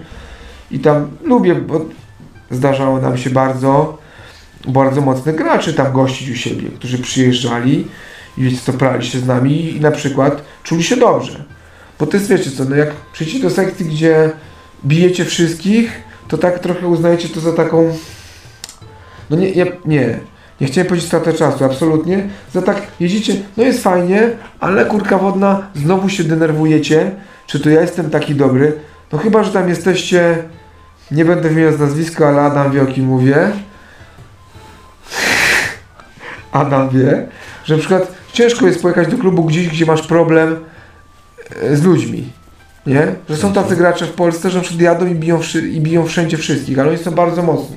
Natomiast jak ja bym pojechał był w, jak, w jakimś klubie, był, biłbym wszystkich i nie miałbym jakiejś mega ciężkiej przyprawy z kimś, to myślę, że czułbym się trochę źle. A właśnie jak jedziesz gdzieś do kogoś do obcego klubu i kogoś se ubijesz, ale od kogoś też dostaniesz, to zawsze jest ta wartość dodana. Równowaga, nie? Tak, bo też tak, ubijesz sobie kogoś, czyli pokazałeś, jestem gościem, ale ktoś się coś wlał, czyli uwaga, nauczył cię czegoś, bo tu chodzi o naukę. Bo nie jeździmy, zobaczcie, że u nas się nie robi jakichś takich wypraw zbrojnych, żeby kogoś tam Dojechać jakiś dojechać klub. jakiś klub i tam się krwawa zemsta i, i niszczymy swoje, was. nie? U nas przeważnie sparingi między klubem, czy- jakieś w ogóle walki gościnne, gdzie się jedzie kogoś odwiedzić, to są walki na zasadzie uczymy cię, jak my robimy, co my robimy i jaka jest nasza doktryna walki. Nie? Nie ma takiego czegoś, ja uważam, że w jiu-jitsu to jest fajne, że nie ma takiego mm, jak to lubią niektórzy mówić, takiej złej krwi nie ma, nie ma takiej nienawiści. Jest rywalizacja, owszem, pójdziesz do klubów, gdzie zostaniesz zbity i nikt ci nie puści nawet o kawałek palca. Pójdziesz do klubów, gdzie tam, ale nadal wiesz, że jak przeżyłeś walki w tamtym klubie i biłeś się jak równy, to każdy powie, no byłeś tam tak i co, i tam jak jest mordo, no kurka, koniec żartów. Ale byłeś, przerobiłeś tak i co, i spoko, żyjesz, to też jest wartość dodana. No. Mimo, że możesz powiedzieć, że tam e, no ile wygrałeś? No dobra, z najlżejszymi trzema zremisowałem, a tak to plecy. No ale byłeś tam, przetrwałeś to, no tak. No to już jesteś gość, mimo wszystko. I też wiesz, robiąc z nimi, to też się czegoś uczysz. Aha, no to może powinienem, powinienem trochę popracować nad dynamiką, czy nad siłą. Bo ostatnio, wiesz co, w, w ostatnim czasie to po też podcastach i, i, i ze Zbyszkiem, co u Ciebie był, Mhm. i, I ogólnie tam po paru podcastach stwierdziłem, zresztą tam głównie ostatnio Twoich słuchałem, ale nie tylko, bo tam też, też słuchałem Łukasza. Jest parę dobrych materiałów. Tak, Łukasza, bo też Łukasza słucham bardzo, bardzo dokładnie. A że akurat zostaliście Wy z podcastów, bo nie wiem czy zauważyłeś, ale jakoś tak się zrobiła w y, sztukach w jiu-jitsu, w sztukach walki było więcej tych podcastów i nagle powymierały. No, A wy- a wy jest- nie jest to dochodowe. No, A czas Jest- trzeba poświęcić. Czas, czasochłonny jest bardzo. No i aby wiesz, no, fan po prostu. Właśnie Jak o to chodzi, Mamy ale- ale... zajebiście możemy zapuścić popierdolić pod Ale do czego, no, no i, do czego zmierzam? czas, No i słuchałem. Zbiszka No. i teraz na przykład stwierdziłem, i też Łukasz o tym mówił, i to był Zbyszek i Łukasz, i też był u Ciebie, ale chodzi o to, że źle podchodzimy do kwestii siły na przykład. Znaczy źle podchodzimy, nie o to chodzi, ja źle podchodziłem. Ja źle podchodziłem do kwestii siły, bo uważałem, że siła to jest jakaś taka rzecz, yy, którą ludzie powinni mieć mniejszą niż większą. No ale patrząc logicznie, to dlaczego? Czemu mówimy komuś tam, że jak jest silny, to jest źle? Okej, mówimy nie używaj siły, no ale, y, czy używaj techniki, ale to jest, y, ja uważam, że to jest wypaczony sens, znaczy, znaczy sens tego zdania. Zmierzam do tego, że jak mówimy komuś nie używaj siły, rób techniki, to ma, rób technikę, to mamy na myśli, zanim wybierzesz rozwiązanie stricte siłowe, czyli na przykład przesz, łapanie kogoś za kołnierz i przewrócenie go jak zwierzę, spróbuj zabrać rękę, złapać przeciwny kołnierz, skręcić biodra i zrobić nogami taki ruch jak nożyce. I zobaczysz, że on się tak wywróci, użyjesz tej siły pół grama, nic, nic cię nie kosztuje, nie? to zmęczenie cię to nie kosztuje, a chłopiec w dosiadzie, a tak to musisz się z nim siłować, jesteś cały napuchnięty, czerwony, siedzisz na nim i zdychasz. I to jest jeden, i, i to jest, sens jest taki zdania. Natomiast kwestia druga jest taka, że smutna, yy, a ludzie to odbierają jako, jako nie wiem, jako, Że to źle, fizol. że, nie? fizol, Kurde. tak? Ale nie, bo, bo fizykę źle odbierają dlaczego? Teraz tak, ale uwaga, jeśli jesteśmy obydwaj, obydwaj Rafał, no jesteśmy na jednym poziomie jiu-jitsu i ty umiesz perfekt, ja umiem perfekt i ty jesteś czarnym pasem, ja jestem czarnym pasem i umiemy to samo, to praktycznie leżymy koło siebie i, i, i nic nie robimy, stoimy w miejscu. Dlaczego? Bo znosimy swoje umiejętności techniką i to w ogóle y, stoi w miejscu. Ktoś powie, no ale macie różne warunki. Jakie mamy różne warunki? Użyj tego słowa. No jeden ma fizyczne. więcej. Co to znaczy? To znaczy, że jeden jest silniejszy, szybszy, coś tam, coś tam. A co to znaczy? To znaczy, że trzeba się przyłożyć do aspektu fizycznego swojego treningu. Że nie istnieje samo jiu-jitsu, że nie wy... ale tam musumeczy, czy ktoś tam oni nie robią siłki w ogóle, że robią dobrze, ale to są kurka chłopki, co ważą 50 60 kilo. Są większe gęsi, na przykład, które ci mogą napaść w parku okres pieniędzy. Łabędzie ci mogą steroryzować, zabrać ci papierosy i mówić, zawijaj się lamusie i cię płetwą kopną, bo są większe od ciebie. Przy jak jesteś ważysz 50 kilo. Jakieś takie, wiesz, stoją dziwnie, gadają, coś tam sobie na układ przechodzisz, brechtają się beka. Co to za łabędzie są jakieś, jak ważysz 50 kilo, Mike Musumeci. A jakiś łabędź czarny jeszcze, Jezus, biały łabędź podchodzi, bo tak to mi się źle skojarzyło, bo w Ameryce Tak. mieszka. Nie? W zasięgu, czy tam gdzieś. Kurwa. U Ciebie zasięg. No, ale wiesz, podchodzi Magnus Meci, podchodzi biały łabędź i słuchaj ty, mordo, mieszkasz tutaj gdzieś? No nie, panowie, przechodziłem tylko, no to dawaj siano i zawijaj się lamusie, bo dostaniesz zaraz tego, z płetwy. To taka jest smutna prawda. I tam ci chłopcy mogą faktycznie nie robić siłowni. Ale na przykład już goście uważam w wyższych kategoriach, to powinni. Czemu? Choćby temu, że jak jesteś na przykład, mało kto zbija do, no nie, a może bredzę, może dużo ludzi zbija do pięciu dych, ale okej, ale chodzi o to, że takich lekkich jest mało, a średniaków jest najwięcej. I jesteś w 7,6 i w 7,6 możesz mieć chłopa, który waży 7,6, możesz mieć chłopa, który waży 7,4 i tam ma niedowagę, więc tam po prostu nie chce mu się zbijać, bo za mało w tamtą stronę ma, więc sobie wbija tu, czyli jest lżejszy trochę, ale masz też chłopów z 82300, którzy ważą 8,0 i oni się nie chcą tam wbijać na górę, tylko wolą zbić te parę kilo i są zwierzętami z 8, 8,0, 8,2 na przykład ważą, są tacy, tak zbijają dużo. I w takim razie to znaczy, że masz typów o, różnym, o różnej skali siły. Do czego to dowodzi? Do tego, że po prostu trzeba zacząć się pakować, uzbrajać, budować masę mięśniową, szybkość i wszystkie te warunki, które potrzeba, bo inaczej cię po prostu zgniotą, tak? I teraz prowadzi to do konkluzji takiej, nie ma wartości siły za dużej, jest tylko za mała. Krótko mówiąc, nie możemy mówić był ode mnie silniejszy, tylko byłem od niego słabszy. Bo nie można kogoś karać za to, że jest lepszy. Bo za to, że jest lepszy. Bo chłop na przykład, no bo ktoś powie, to fucking siłus. Na pewno jeszcze te sterydiany brał, bo widziałem, że coś pił z butelki takie czerwone. Nie ma takich czerwonych napojów w naturze. To na pewno te sterydiany bierze, zobaczyć, jaki jest duży. Ja mówię, dobrze, ale co ty robiłeś wczoraj po południu? No nic, no ciąłem w, w, e, nie będę co mówił, co robił. Y, Nic nie robiłem, grałem na konsoli i czekałem na trening.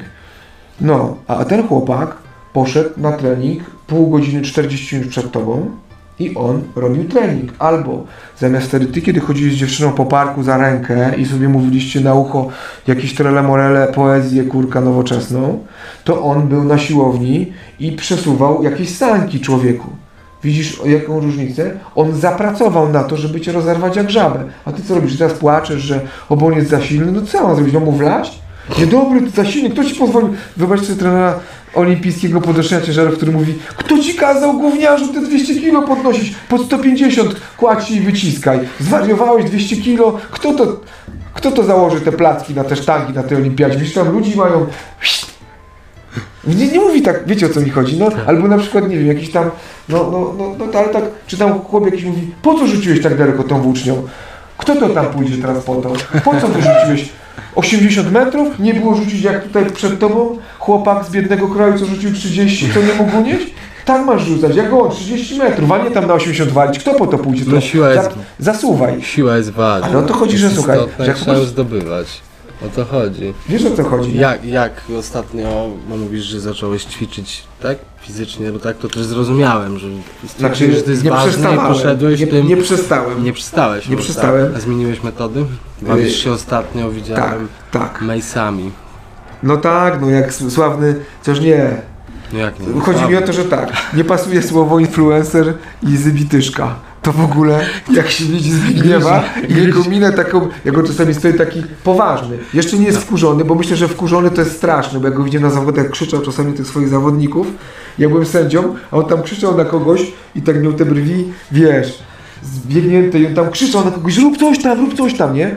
A ja tam stoję jako ten sędzia i mówię, dobrze, że to na macie nie pokazuje punktów, bo jakby ten Zybi zaczął tam się wiesz, co, jak ty pokazujesz te punkty?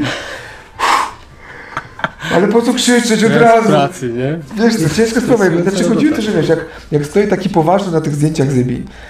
E, ale nie, to ostatnio, ostatnio się uśmiecha. Nie powiem, ostatnio się To jest w uśmiecha. ogóle przesympatyczny, Ja wiem. bardzo miły, grzeczny, kulturalny. Ale wiesz, jak ktoś taką poważną człowiek. miną, ja sobie myślę, że on byłby influencerem, to mówię, Nie, no to słowo się gryzie. Tak, to, to, to jakby tak, wy- wyobrażamy sobie, że influencerzy to są tacy, tacy wiesz, to jak tacy odpaleni ludzie, nie? Mhm. Bo tak kojarzymy ich z tych wszystkich mediów społecznościowych, że jakieś wariatami krzyczą coś tam, coś tam, a tu masz gościa, który tam jest, jak rozmawiasz, to jest poukładany, yy, wiesz, skromny, pomocny, jak on tak, o, wiesz, opowiada o czymś tam, to wszystko to ma sens i logikę, gdzie ja czasami jak potrafię nauce odpłynąć z tematem, to w ogóle nie wiadomo, a tu rozmawiasz z konkretnym gościem Tak. i na przykład, wiesz, on tam jest, jakbym powiedział, zaprzeczeniem influencera, to znaczy nie, tak, no właśnie nie. Właśnie influencerzy tacy powinni być, czyli w prosty, dobry sposób wpływać na innych ludzi na zasadzie taki, że no tak, W patrzę, dobry sposób. właśnie tak, patrzę jak chłop macha tymi i tam ciśnie, nie? To jest trening ciężko, ciężko, ciężko, ciężko. No ale wiecie co, robimy jiu-jitsu Nie dlatego, żeby być ładni, tylko dlatego, że lubimy wyzwania. Ja tak lubię w, w liczbie mnogiej, my, my, my, nie ale to nie jest socjalizm, tylko mam wrażenie, że tak troszeczkę chciałbym się powiedzieć, bo ja tak obserwuję ludzi, to mniej więcej w pewnych kwestiach jiu postępują tak samo. Tak. Bo jesteśmy stadem, który tylko podobnych ludzi też Ma swoje schematy. takie nie? schematy. Na przykład tym schematem jest to, że lubimy wyzwania. Był taki moment, że tam ludzie poszli w crossfit, bo crossfit dawał jakiś tam poziom adrenaliny innej, wyzwań i stawianie sobie, bo jiu zawsze chce taki dobry, to zawsze goni. On, on wiecie co, że, że chce być coraz lepszy, coraz lepszy, rozwijać się, nie lubi stać w miejscu. Taki, który jest ok, który rozumie jiu-jitsu i dobrze, i dobrze pracuje w tym, to cały czas chce się rozwijać, uczy się wszystkiego. Ale też potrzebujemy przez to coraz więcej y, różnego rodzaju konfrontować się z kimś, bo już czasami to zawody nie wystarczy. My Jeszcze potrzebujemy trochę tego, trochę tego. Siłka, wrzucamy rekordy, pracujemy na tych takich, wiecie, specjalistyczne przygotowanie fizyczne, bo chcemy być coraz lepsi. No i na przykład jak jak tam Zbyszek zaczął u siebie machać tymi, tymi kulami, on wcześniej robił bułgarską torbę, bardzo fajnie, ja tam też podglądałem, mówię, kurka, no chłop ma łapy, jak ja mam nogi, to kurka coś w tym musi być. No ja wiem, że on jest większy, no ale kurka wodna, no patrz na te ręce, patrz na swoje te kikuty i mówię, no co się dzieje?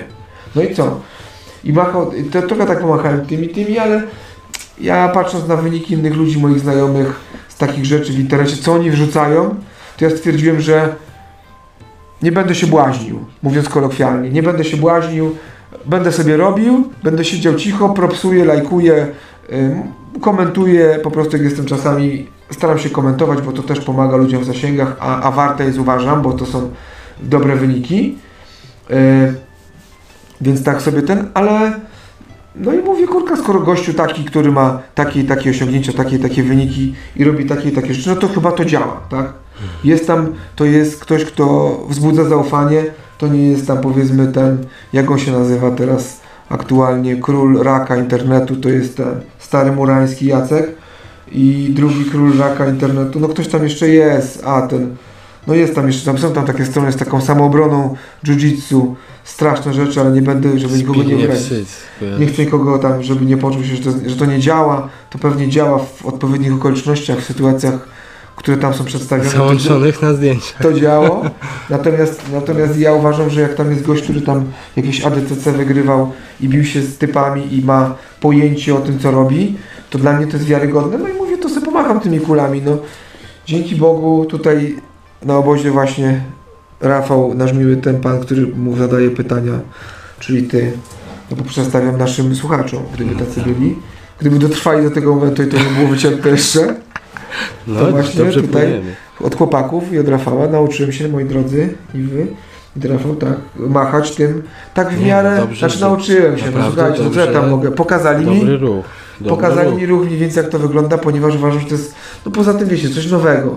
Nam w jiu-jitsu to potrzeba nowych rzeczy, cały czas widzicie, metodyka się zmienia, wszystko, chłopaki pokazują różne rzeczy, teraz jest, duże mają doświadczenie w takiej branży, robią, można teraz być naprawdę królem piaskownicy, no mówię, gdyby tylko się słuchało więcej trochę trenera i, i to wystarczy. Słuchacie trenera i zgonić na niego całą winę. Pamiętajcie, że jesteście od sukcesu jesteście wiele, od porażki to będzie trener niestety. To tam ja tak zawsze mówię, że sukces jest zawsze zawodnika, ale porażka jest zawsze trenera. Nie? Mhm. Bo to Dla zawsze, bo, to jest bo bezpieczne. Bo be, no ale to bezpieczne, to no, ale ktoś słuchać. no. odpowiedzialność bierze, tak? To Trzeba nie jest tylko się- tak, że jak ludzie przychodzą, to my tylko wyciągamy od nich pieniądze, żeby żyć jak krezusi. No, bo każdy wie, jak- kurwa, ile- kokosy z tego są. Ile jacht każdy wie, ile kosztuje mój jacht, ja teraz kupię sobie drugi jacht. Aktualnie jest on, płynie do mnie z tego, z, yy, skądś tam płynie. Nawet nie wiem, bo ja mam, mam ten drugi jacht, pierwszy, na pierwszym mieszkam, ale, ale drugi płynie skądś daleko i jest tam fajnie ciepło i ma basen i helikopter chwilowo. Tam helikopter jest na tamtym jachcie. Ale to nie o to chodzi, no. To nie jest, to nie jest, ten, nie tylko są ci ludzie po to, żeby ich, żeby tam... Nie no wiadomo, no chcesz mieć swój przekaz. Tak, ale chcę, grupę, też czuje, tak chodzi o to, że ludzie, trener tak przede wszystkim to się czuje odpowiedzialny, tak? Za ten wynik sportowy chciałby mieć tych podopiecznych, chciałby też, żeby to było takie, że jestem, poświęcam, robię, działa. Wy, jako, że tak powiem, jako dzieci sportowe wyszliście mi, nie? Robicie coś, Jesteś dumny. Be- tak, osiągnęliście jakiś sukces, to jest to, czyli, czyli ta droga, ten, no wiecie, no można, można się, ja tam przeczytałem w takiej książce, można się pokusić taką myśl, że nie ma złych uczniów, są tylko źli nauczyciele, tak? Można do tego tak podejść, chociaż ja bym tam, ale przy, jeśli, jeśli uznamy, tutaj taka gwiazdka przy na końcu tej sentencji powinna być taka gwiazdka i pod gwiazdką przy gwiazdce było napisane. Jeśli uznamy, że uczeń zrobił wszystko, żeby to, co mówi, w sensie nauczyciel na zasadzie takiej, jeśli nauczyciel mówi przyjdź na siódmą na drillę i rób drillę pół godziny, to przychodzi i nie opuszcza, nie ma skipowania treningów. No. Czyli bierzemy w całym dobrodziejstwem inwentarza odpowiedzialność i za, za sukces i za porażkę trenera. Na zasadzie takiej, że trener mówi przychodzisz na drillę, robisz tyle codziennie o tej o tej godzinie. W okresie innym robisz tak, siłę w ten sposób masz tu przygotowane, pan Tadziu ci powie co masz robić i treningi, spalingi w tych i w tych wartościach tyle i tyle. Nie ma, że imprezy, nie ma, że balety, nie ma, że robisz coś innego, inne techniki. Nie. Ja ci wszystko przygotuję, ty sobie tylko pracuj. Mhm. Nie musisz się niczym przejmować. I po, gdyby tak ćwiczyć, podopieczny zaufał swojemu trenerowi,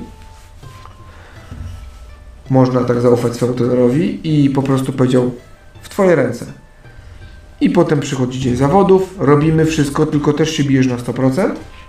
Tak jak trener ci mówi, słuchać też trenera podczas walki, bo mówi mądre rzeczy, bo widzi z zewnątrz i powinno się reagować. Ja mam z tym problem, Krzychu mi podpowiada, to ja tak czasami nie potrafię się pozbierać z tym Mhm. ale powinno się i, i jak ten, to wtedy, jeśli spełniliśmy wszystkie warunki, jakich wymagał od nas trener i przegrywamy, no to wiadomka, trener się, znaczy ja nie wiesz, nie nadaje, nie, tylko po prostu się mylił w taki, czy musi Mhm. coś zmienić, ale wtedy chodzi o to, że nawet jak przegramy, to trener nie przyjdzie nas ochrzanić, No że tak. powie, mówiłem ci, No a ty tak. nie zrobiłeś, tylko trener mówi, mówiłem ci, a ty zrobiłeś. Nie wyszło, nie przejmuj się, zmieniamy co trzeba i jedziemy od nowa. Tak, a w momencie, kiedy uczeń nie robi iluś tam rzeczy i jak jest, jak jest ten e, porażka, to na przykład uważa, że no nie kolego, jeśli wziąłeś na ten ciężar trenerstwa na barki, to teraz musisz się z tym bujać. Odpowiedzialność. A jak trener... Dlatego mówię, no Coś po... kosztem czegoś. Tak. W ogóle ty jesteś taką osobą, która mocno angażuje się w starty. Powiem Ci tak, ogólnie to, znaczy ja bym chciał, ogólnie ja bym chciał startować więcej na przykład. Ja lubię zawody, ja lubię tą atmosferę zawodów, ja lubię się bić ludźmi, w sensie walczyć. Pawle, jeśli słyszysz mnie, to wiesz, że walczę ze sobą, żeby nie mówić bić. Biję się ze sobą, żeby, nie, żeby mówić walczyć. E, a zmierzam do tego, że mm, ja, znaczy ja potrzebuję tego, ja lubię to, bo to jest fajna atmosfera, spotykam znajomych, których nie mam opcji, żeby ich spotkać, wszystkich moich znajomych z jiu więc cieszę się, że są zawody, bo tam spotkam sobie zawsze tam, zjazd, nie? z, tam Fajny. jest fajny zjazd, tam z 30-40 osób, kolegów, siemano, siemano, co u Ciebie, co u Ciebie, różni ludzie, rozmawia się, co u tego, co u tamtego, jak tam komu idzie, jakie waleczki, kto z kim, co tam słychać, ploteczki jiu-jitsu, to jest piękna kopalnia różnych wiadomości, różne ludzie wiedzą rzeczy, no, złoto. Bicie się tam to jest w zasadzie walki, przepraszam, walki, tam to jest w zasadzie taki e, dodatek, dodatek takiego spotkania, kurka, kolegów i, i przyjaciół różnego rodzaju. No i co? I ja bym chciał startować, więc ja lubię to, chociaż wykańcza mnie zbijanie wagi i już nie jestem młody, już nie pierwszej młodości. I tam w tych mastercach się w sumie mielimy chyba we czterech. Jak któryś zachoruje, to reszta trójka się martwi, bo brakło jednego dziadka i co mu się stało. No taka prawda. Znamy się tam no prawie jak łyse konie. Kto tam robi co, ten, to, tak, tak się jeszcze wymieniamy tymi kategoriami. Ktoś tam spada, ktoś tam idzie do góry, nie? Waga ale. Ale to są przeważnie to jest jedna banda. Nie? I, I do czego zmierzam? I lubię zawody, i lubię tych, lubię tych młodych chłopaków oglądać, którzy się biją wspaniale. W ogóle są przemocni. Robią takie rzeczy, tam jest w ogóle, tam jest serce do walki, tam coś tam, chociaż dużo średniaków zniknęło mi gdzieś, nie wiem, czy to jest wina Covidka, czy to jest wina czegoś, czy po prostu skończyli się jacyś tam ludzie i tych młodych jest mniej, bo ja mam wrażenie, że taki boom to trochę się tak zwolnił ten boom na jiu-jitsu. Myślisz? Że teraz się szuka trochę innych metod zapraszania ludzi, że kiedyś to jak przychodzili na jiu-jitsu goście, to była jakaś takie, ja bym powiedział tacy, jakiego słowa chciałem użyć. No, nie chcę użyć słowa jakiegoś takiego, że to były takie e, urwisy trochę. Mhm. No Nie? Że coś tacy chłopaki, którzy się lubili bić, ale y, którzy takie robili, lubią, lubią rywalizację, mocne charaktery, bo wytrzymali tyle czasu i, i tam wiecie, znajdzie sobie jakąś taką swoją sztukę walki, w której są gościami i się nawzajem biją i tacy są trochę uciążliwi czasami, bo tak noszą się, wiecie, jiu-jiteros, tacy, tacy dobrzy zawodnicy, mocni, to oni wiedzą, że się dobrze biją i tak sobie spokojnie chodzą. Tacy wyluzowani są na zasadzie takiej, wiem, że się dobrze piorę i mam wywalone nie są, nie są jakimiś takimi, nie, nie wożą się, ale są też tacy trochę wyluzowani, tak, w taki charakterystyczny sposób. To byli ludzie z mojego pokolenia, no myślę, tacy byli tacy, mam wrażenie, znaczy mówię o, o sobie, nie? Bo tam już nie mówię o następnych. Yy, czyli w tym wieku takie 40, tacy, tacy, starsi, starsi, starsi goście, to robią, którzy teraz są stary, mają po 40 kilka lat, przed 50 są, czy mają po 50 lat, to byli właśnie tacy goście, yy, inny materiał. Oni są do tej pory, biją się do tej pory. A na przykład młodsi od nas, to już poodpadali. Już są zajechani, już są poniszczeni, już, yy, już ich przestało to jarać. Mimo, że byli lepsi od nas w pewnych kwestiach. I mieli więcej tytułów, ale byli dużo młodsi i już ich nie ma. I to już ich nie ma od lat. Po prostu ich nie ma, przestali ćwiczyć, nie wiem. Życie, my mimo, że mamy życia poukładane, jesteśmy jakimiś tam starymi facetami, mamy du- duże dzieci, niektórzy mają duże dzieci, niektórzy mają mniejsze, ale mają dzieci, żony, małżeństwa kilkunastoletnie, różne sytuacje życiowe i my trenujemy dalej i, i bijemy się na zawodach, a młodzi chłopcy, którzy tam byli gościami, e, którzy jak zaczynali, to jak byli na studiach i mieli wyniki sportowe świetne i nagle rodzina się pojawiła, dzieciątko się pojawiło I się i skończyło. koniec. I nie ma gościa. I nie ma go. Bywał jeszcze, ale potem przestał bywać i tak i nie ma gościa, nie? I teraz są młodzi. Ci młodzi są znowu hardkorowcami, bo tam robią takie rzeczy, te zwierzęta. No. Zwierzęta, W chociaż takim pozytywnym sensie, nie? tak, tak, tak. Bestie. Znaczy no takie tak, pozytywne bestie, ale ogólnie te ruchy, to wszystko, jak oni to mają rozkminione. Rozumienie jiu-jitsu w ogóle na innym poziomie, że tam czasem no ja lubię sobie powiedzieć, a za, za moich czasów to było, ale z drugiej strony mówię, no kurka, ale tak nie było. Stary nastolatek potrafi być bardzo śmiertelnie niebezpieczny, nie? Tak, że po prostu są, są mocni gracze i to są młode chłopaki. No tak, ale mam wrażenie, że jakby to trochę wyhamowało, że już jest ta stała liczba, bo tak to rosła ta liczba strasznie na tych zawodach tych ludzi. A teraz nagle to jakby zwolniła, jest stała, ale nie ma już takiego wow. Teraz już że trochę tak wiesz. będzie jeszcze, spokojnie. Mam nadzieję, no ale wiesz jak jest Będą teraz, jak, zapraszasz ludzi na I sekcję, teraz tak, ale teraz świat się nie kończy. to trochę, Spokojnie. no nie, jeszcze nie, ale lżej, wiesz, to trochę chcą lżej ćwiczyć niektórzy, ciężko znaleźć takich zdecydowanych, nie, żeby tak ten, znaczy trochę ciężej, no tak się trochę to zmieniło, nie, sekcje tak trochę inaczej, teraz, no nie wiem, no, no nie, no tak, tak, uważam, że mogło być czasami troszeczkę lepiej, uważam, że to jest taka, taka, tak równo, nie, że mo, oby poszło w górę, żeby to znowu ludzie zaczęli chcieć poznawać innych miłych ludzi, żeby nie myśleli, że to jest jakiś taki sport, mówię, dla jakichś takich Ciemnych półmózgów.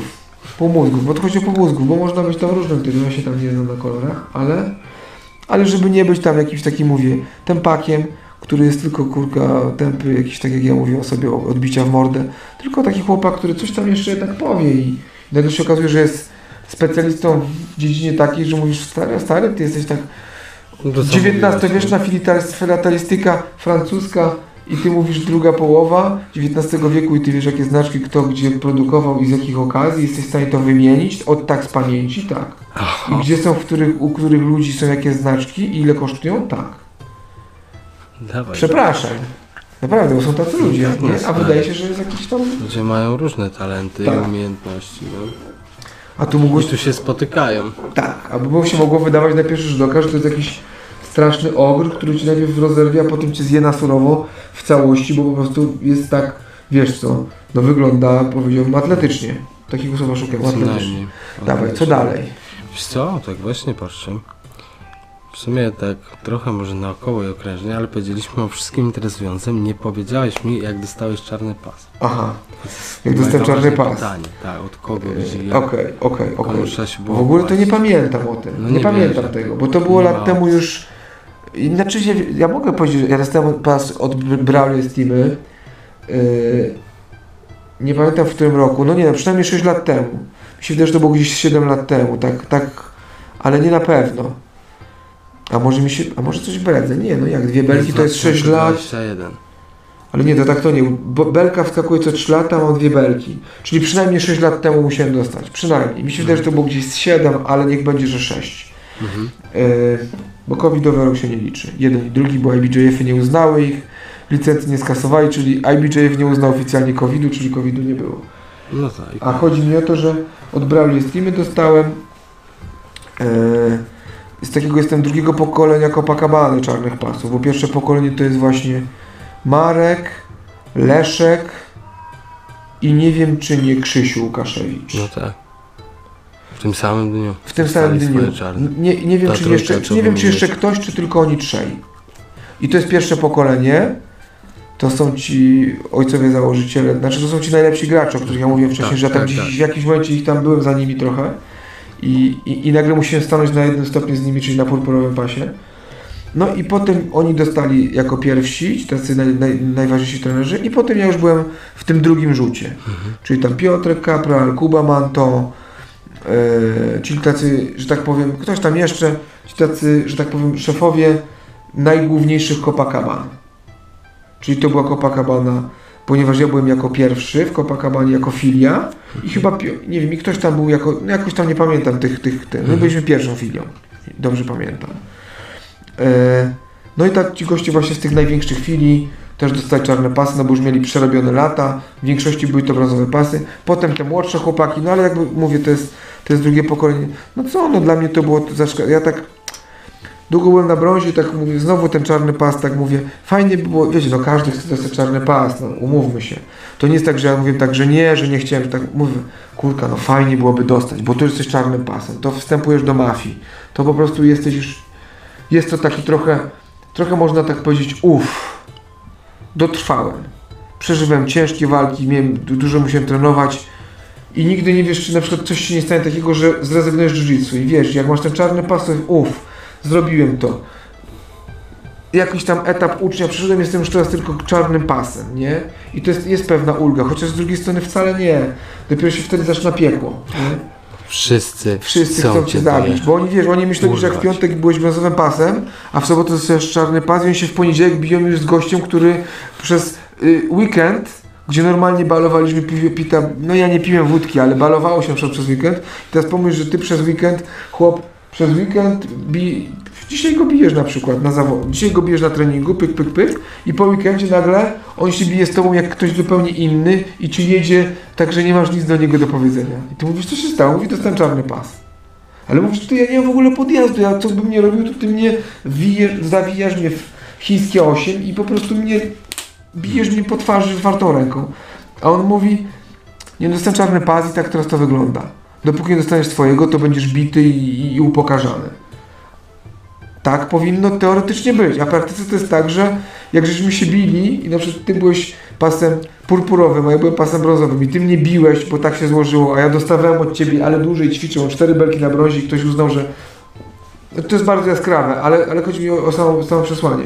I na przykład ja dostałem ten czarny pas, bo tam za wysługę lat, przykładowo, no nie dostałeś tak czarnego pasa, ale, ale dali mi, no nieważne, to po weekendzie wracam i dalej mnie bijesz. Bo tu nawet belki nie dostać, bo się nie było, nie?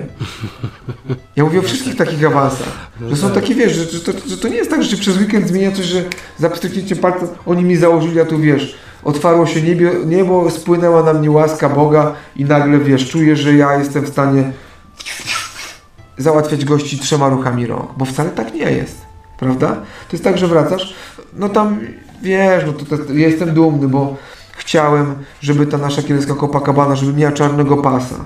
Wiesz, żeby, żeby o to, żeby klub w Kielcach, jak jest jiu-jitsu, to żeby ktoś kiedyś mógł przyjść, inaczej niż ja, i, i poćwiczyć, mówi, ja ćwiczę u gościa z czarnym pasem, czyli ćwiczę u mistrza, w sensie u mistrza, u profesora, u gościa, który zna to, umie zrobić z tego jiu-jitsu wiele, tak? Umie mnie nauczyć i to jest gościu, który jest czarnym pasem. To już jest coś. Jak masz akademię bardzo dobrą, ale jak prowadzi, wiesz jak zawsze się tak mówi, no okej, ja, nie, ja nie odbieram nikomu jakby jego zasług, ale jak gdzieś prowadzi kolorowy pas, to zawsze się o tym mówi tak trochę z taką, z takim, no nie chcę, nie wiem, pobłażaniem, nie, to nie jest pobłażanie, no nie wiem jak to słowo, ja nie mam takiego słowa, słownika jakiegoś sporego, mógłbym, czasami używam wyrazów, których znaczenia nie znam, albo wydaje mi się, że ich brzmienie pasuje do sytuacji, więc tam jakieś jakbym zwroty mówił, wiecie, to, to dziwne, to nie zwracajcie na to uwagi.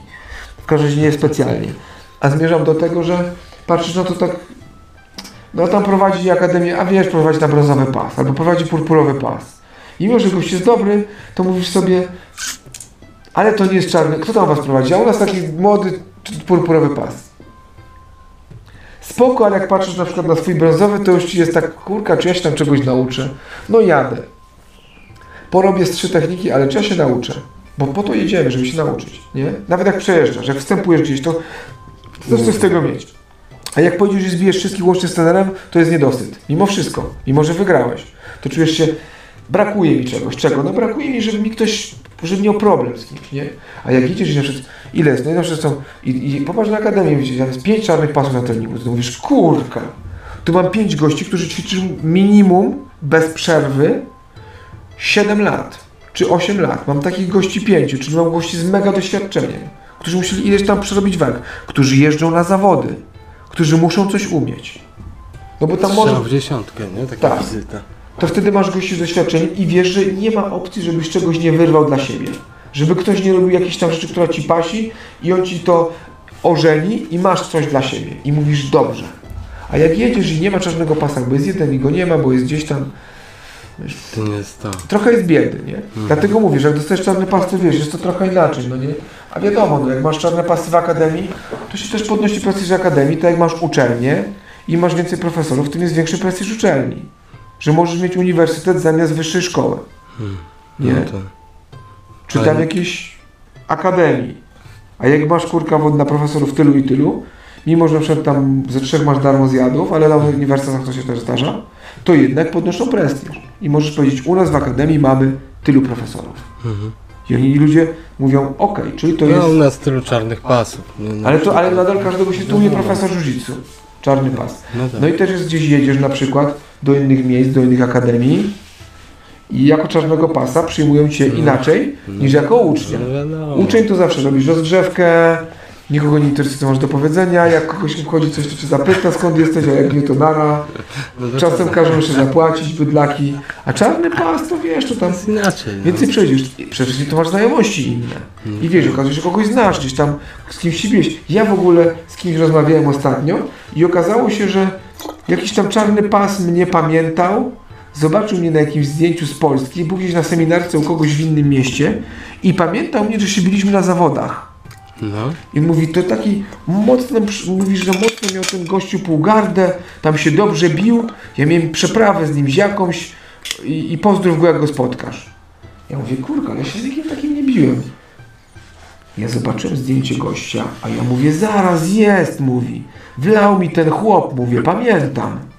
Pamiętam go, wlał mi, mówię, w Londynie. Tak, mówię, prze jakiś mocarz. Taki mały był, a taki diabeł, że koniec świata.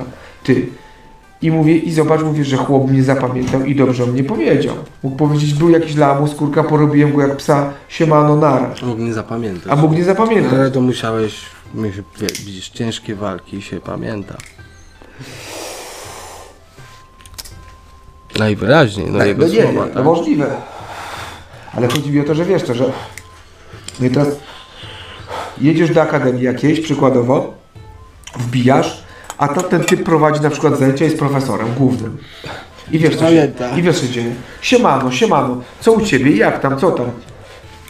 Pół treningu przegadacie, możesz coś pokazać, może się pobić z tobą, jakiś tam uczniów da swoich do bicia, przeważnie najlepszych, pobijcie się z gościem, ja się z nim biłem, wiesz co, ugościć jak swojego. No dokładnie. Czy masz gdzie spać? Czasami, naprawdę, czasami pomagają ludzie tacy, że jedziesz coś zrobić jiu do innego miasta i ci załatwią dużo rzeczy.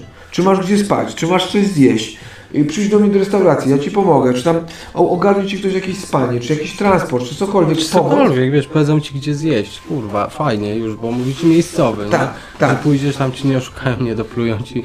Tak, ale mówię, ale jako czarny pas, wiesz, no więc jak dostałem, to była to dla mnie, było to dla mnie mega przeżycie takie, no jest tu mówię, to jest u, u każdego jiu Uhonorowanie, nie? To znaczy to jest taki, wiesz, no ja powiedział taki kamień milowy, nie? Mhm. Jest ten kamień czarny pas, bam. Znaczy, bo to tak naprawdę do tej pory to ci robiłeś prawo jazdy.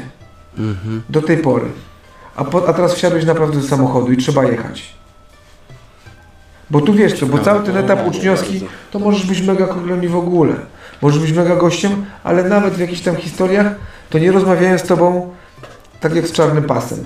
Są rzeczy, które mówią tylko czarne pasy rozmawiają ze sobą. Żeśmy chyba kiedyś o tym rozmawiali. Tylko, że może na prywacie. Przedwczoraj. Nie, nie, że Wczoraj? jakieś dawno temu, na poprzednim obozie. Mogło być. Że czarne pasy są tematy, które poruszają między czarne pasy i oni tam wtedy rozmawiają, wiesz tam. Czasami jakieś tam stoją z boku kolorowe pasy i tam na zasadzie słuchaczy, którzy się mogą pośmiać przy ojcach, jak tam czasami ojcowie rozmawiają, oczywiście dzieci stoją i słuchają i się Tak. podjarali, że to jest mój ojciec i patrz jaki jest gość. A tak drugi patrzy, a to jest mój też jest patrz jaki kot. Wiesz co, o ho, patrz na naszego ojca, jak na goście. No i tak samo, wiesz co, czasami jest tak, że dwóch czarnych pasów gada, oczywiście tam klasy gada, ha, ha, hi, podśmiechujki, jakieś tam tematy, mają swoje czarne pasy, a podopieczni siedzą tak, tak dopuszczeni są do, do kręgu, Tak, mogą posłuchać czasami i wiecie, można się pośmiać, ale to są goście, ale oni mają historię, kurka, jak będę czarnym pasem, to Kurwa, Ej, no tak ja tak na przykład nie wiem, że jak tam gadałem z czarnymi pasami, czasem jak byłem brązowym pasem, no i też tam poznałem paru i wiesz, i oni tam rozmawiali. I o, generalnie u nas te czarne pasy, te Przystępne. pierwszego pokolenia, to są bardzo mili, sympatyczni, grzeczni, skromni ludzie. Wiesz, te, te pierwsze czarne pasy. Naprawdę, tam znakomita większość to są goście, którymi podejdziesz, ci, ci najstarsi, porozmawiasz. Yy, oni z tobą rozmawiają jak z kolegą w ogóle, mimo że mają zasługi dla jiu-jitsu i wszystkiego, to wiesz, to ło. I to jest na przykład dla mnie takie, no uważam, imponujące, nie, że patrzą, mówię, kurka, to jest taki gość, medale, zawody, w ogóle, wiesz, Masz 60 lat. znaczy wszystko tam, 60, 60 nasi nie mają jeszcze, no ale tam No, przy słuchaj, już 50. są, tam widziałem, jest jedna ekipa, ostatnio się zainteresowałem, widziałem silną, starszą grupę na, na w Warszawie na ADCC. A, no to tam, no tam jest dobry wiek, jest na, ale wiesz co, ale jest gadasz, wariatów. gadasz z gościami, to są normalni goście. O to No chodzi. tak, no I wiesz co, właśnie, też ja, to ja myślę sobie tak jako brązowy pas, mówię, kurka, ja to bym chciał być kiedyś, patrz jacy są goście, jak oni stoją, ty, pyk, mają czarne pasy, rozmawiają o poważnych rzeczach, w ogóle są takimi, kurka, czy ja jak będę czarnym pasem, to czy ja tak imponująco będę wyglądał, nie? No bo zobacz, jak oni się prezentują tutaj, wiesz co, te kocie ruchy, te gesty rękoma, wiesz o co chodzi, trochę jak taki bolec w tej telewizji, był zainteresowany tam tym czarnoskórym rapem, nie? Tak, tak, trochę tak. No ale i potem wiesz, zostałeś tym czarnym pasem i też tak. Ja uważam, że jest taki etos czarnego pasa, że czarny pas to się musi zachowywać. Że czar... Znaczy musi, no to powinien. Że trzeba poziom sobą reprezentować, że jakieś tam rzeczy nie wypada robić, a jakieś niestety trzeba robić. Nie. I jest tam jakiś taki, jest tam jakiś taki niepisany kodeks, uważam, chcę wierzyć. No nie wiem, musiałbym, po... nigdy nie rozmawiałem o tym e, z czarnymi pasami, z tymi takimi, którymi uważam, że mógłbym o tym, poznać. Czy oni uważają, że jest coś takiego jak etos czarnego pasa? Czy na przykład uważają, ja uważam, że jest, że są zachowania, które są niedopuszczalne dla czarnego pasa. Uważam, że prawdopodobnie tak jest i są za- zasady też takie niepisane, że jeśli jesteś czarnym pasem, to musisz. I na przykład nie można, że, że na przykład, no nie wiem, no przypuśćmy, że tam jak ty jesteś czarnym pasem, to y, nie możesz tam, no nie tak, że nie możesz odmówić walki, bo można odmówić walki, to nie o to chodzi, ale powinieneś się, jak już się bijesz, to wiesz co, niższe pasy to powinieneś bić jak czarny pas. Nie? Tak myślisz? Tak. Znaczy nie wiem, no, nie, tak wymyślał sobie jakąś taką zasadę No. z kosmosu, ale zupełnie z powietrza. To nie o to chodzi, że, tak, że jako czarny pas musisz reprezentować poziom czarnego pasa i nie możesz być taki, że na przykład oddajesz, poddajesz poddania, jadą cię i w ogóle, bo nie zasługujesz na to. Nie. Jako czarny pas już musisz nawet jak bijesz się z mega kotem, to on musi się mega namęczyć, żeby coś ci zrobić. Że to nie może być łatwe. No ale to ja tak wymyślam taką zasadę z kosmosu. To nie o to chodzi. Krótko mówiąc, uważam, że no wiesz, jak przyglądasz się tym gościom, to też budujesz sobie jakiś taki obraz. Mówię, takim czarnym pasem byłoby fajnie być. I jakby wiesz, jak już jestem tym czarnym pasem, to też wymyśliłem sobie, że powinien być taki, taki. Ja nie wiem, ile to jest psycholog pewnie, gdyby tak posłuchał tego, co mówię, to by powiedział, ile w tym jest prawdy, a ile jakiegoś tam y, imaginacji mojej na temat tworzenia obrazu jakichś tam ludzi w swojej głowie z takiego czy innego powodu. Nie? E, natomiast no, tak to było z tym czarnym pasem. No przeżyjcie, wiesz, jak już masz czarny pas, to naprawdę dla mnie to było. Bo to wiesz, inaczej też mówią ludzie, jak obcy gadają, że tam mam, mam znajomego sąsiada, brązowy pas. Mar- No ale dlaczego brązowy? pasek. Albo jak ma brązowy pas, albo purpurowy pas, no to purpurowy, brązowy, ogóle to ludziom nic nie mówi. No, A jak powiesz, że mam czarny pas, o, to Jak każdy ło. I widzi Lee i no. Ja nie wiem, mam nadzieję, że nie będą tego słuchać moi sąsiedzi, ale ja mam czasami wrażenie, że zwykli ludzie, jak mówią Są o przerażeni. umiejętnościach, sztukach walki, to myślą, że ty wszystko załatwiasz jak na filmach biciem.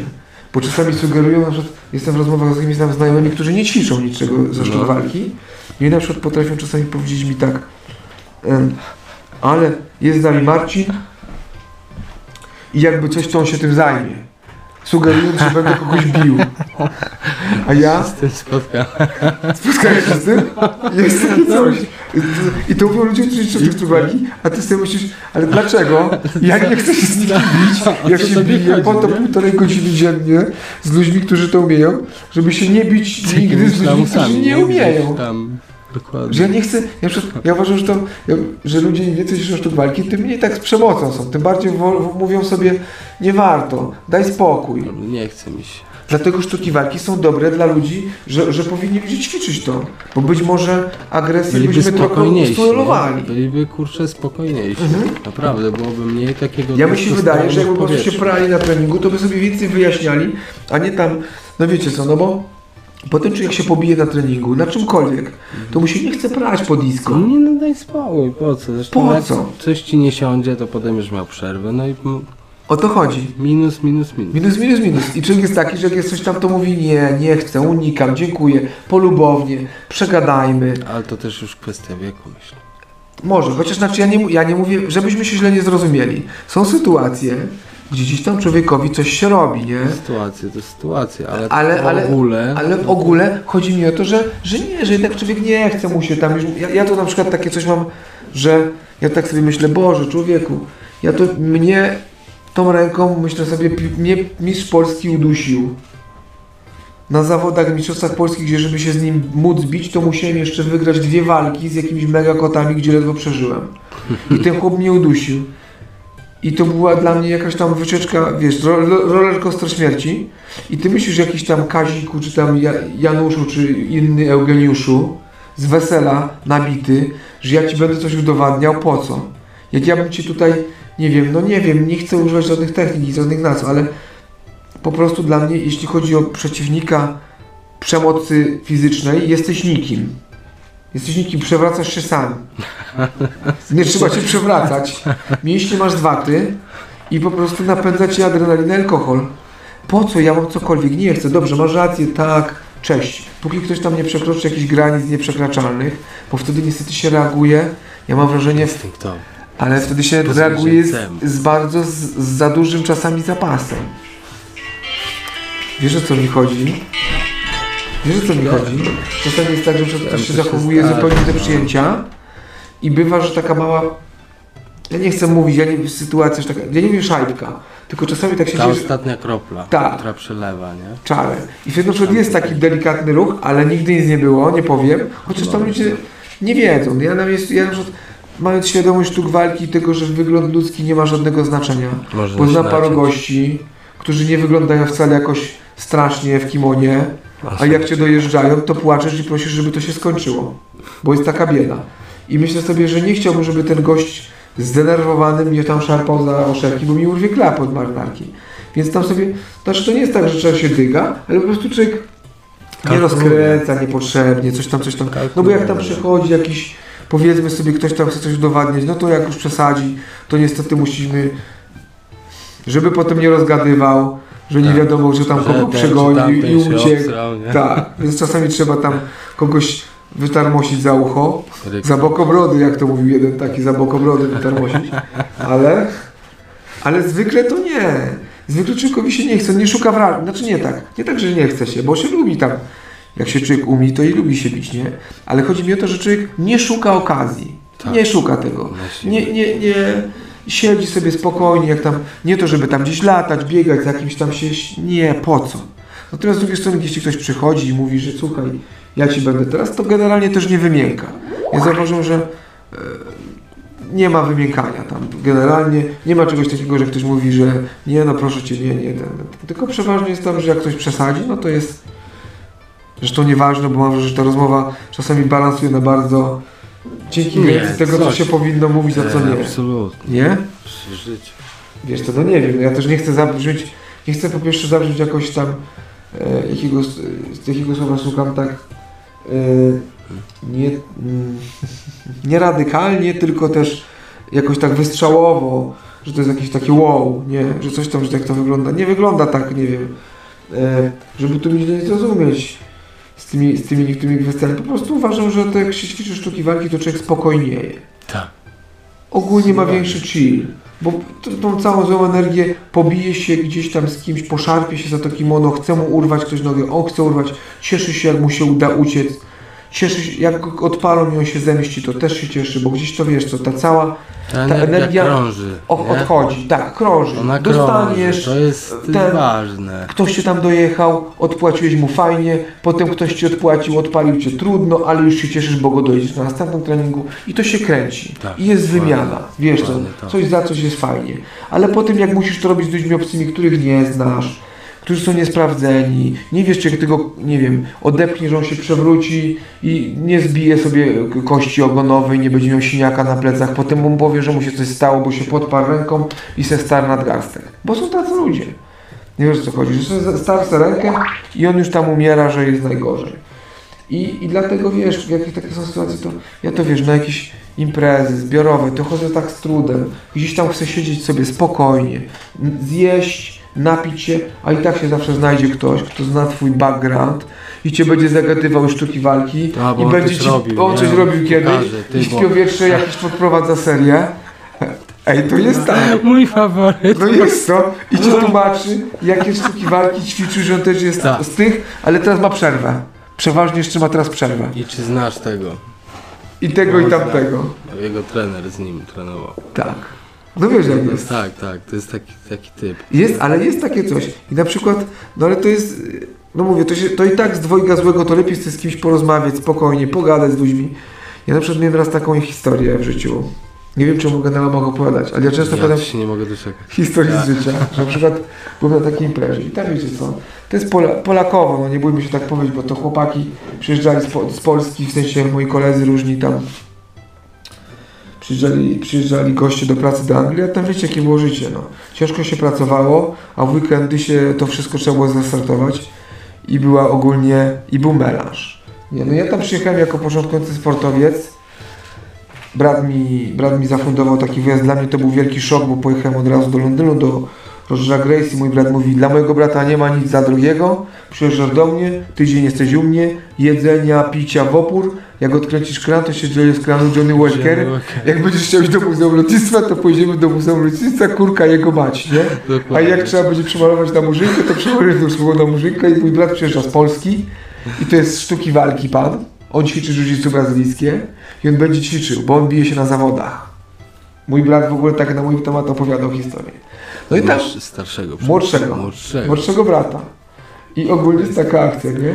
Ja nie wiem, czy ten mój brat nie chciał też postraszyć tam niektórych tych kolegów, bo dogadywaliście i musiał chyba wyjaśnić, mi się wydaje, bo ja tam byłem przyjęty trochę przez brata jak król. I, I ten też był taki mój kolega z osiedla. I był tam, tam wiecie, ale wcześniej był, bo oni to powiedzieli później tą historię. I tam było picie wcześniej, nie? Takie hardkorowe picie, nie? I tam pili, tam mieli takiego typa, co ćwiczył kickboxing. I był takim, w tym towarzystwie ich tam było kilku, sześciu, siedmiu. On był takim tym wiraczką, co to właśnie ciosy w powietrze, ma wachy.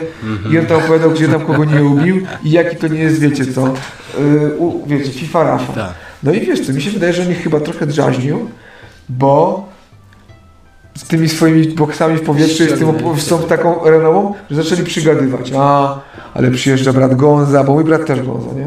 Przyjeżdża brat Gonza, a on jest też kozak w sztuki walki. Chyba chcieli mu coś dogryźć, no bo po co tak jeszcze gadać? Ja to nie lubię, jak się tego mnie gada, bo mnie nie znam No, ludzi. Po co gadacie takie rzeczy? Mówię, dziwnej jakiejś presji. Tak, tak, ja mówię, o co chodzi? Piętna. Przyjeżdżam odpocząć. nie? Słuchaj, tak. I do czego zmierzam? A, oni, a chłop mówi, no ale co to jest taki kozak? On mówi, kozak to jest nad kozaki specjalnie, żeby go wnerwić. A ja wtedy byłem jakimś zwykłym typkiem. Ja tam mówię, spoko mordo, ja ćwiczę tam sobie dwa latka czy trzy, daj mi spokój święty, jeden obóz. A oni, że to jest przekozak, że on to walki uliczne wygrywał, to tamto, że go napadali, nie? I on ich bił wszystkich. Ale słuchaj, legend, farmazon straszny, ale po to, żeby tego gościa zagrzać. A ten chłop w końcu mówi, ty, ja to... A jak ja bym go tak do niego z nożem wyskoczył, a on mówi do niego, Gonzo, to on ci nóż tak zabiera jedną ręką i wyrzuca. Ja, jak to usłyszałem, w ogóle ty, osiwiałem, ja w ogóle zmartwiałem. Ja mówię, oczy, że co wy gadaliście, chłopu nagadaliście. Bo ten gość tu wiesz, jak ja przyjechałem, to tam się patrzył, tak na mnie przyglądał mi się trochę. No wiesz, był nakierowany na dziwny kurs, nie? Wiesz co, ja się mówię, kurka, jakiś to jest jakiś to jest typ dziwny, mówię, to on tam zaraz jemu coś częściej nie będzie chciał sprawdzać ze mną, nie? A on taki niby miał być gościu w kickboxingu kozak.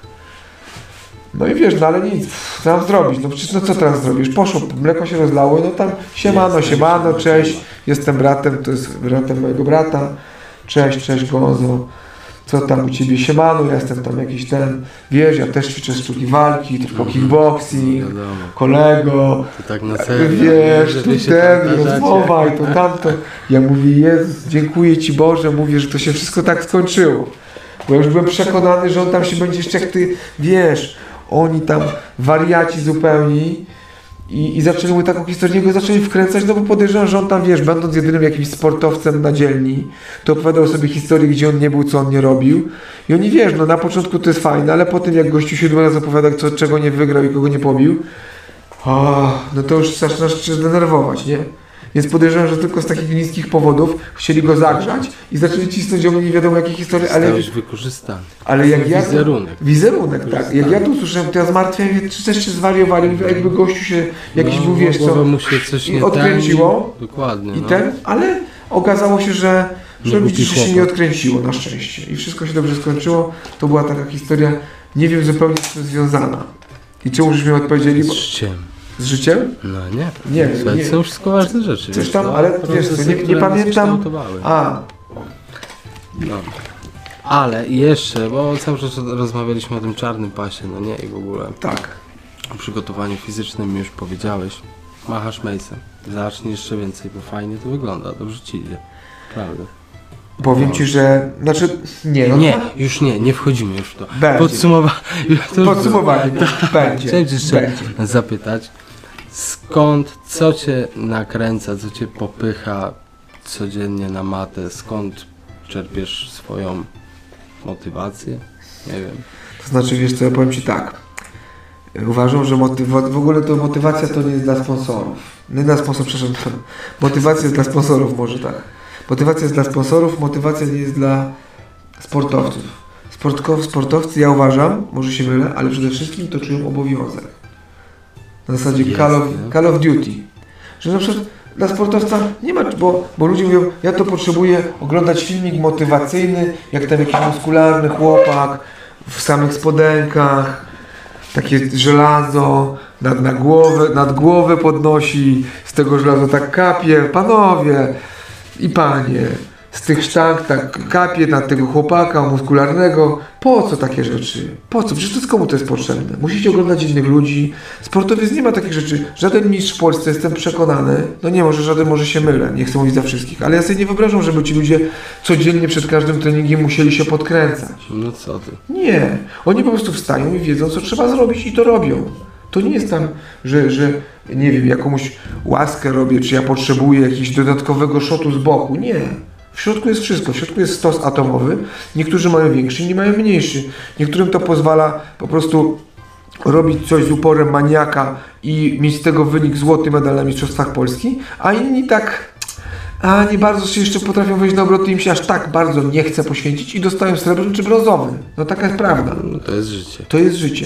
I na przykład ja nie mam, ja nie mam czegoś takiego, że mnie coś motywuje. Ja wiem, że jak przestanę, to się rozsypę.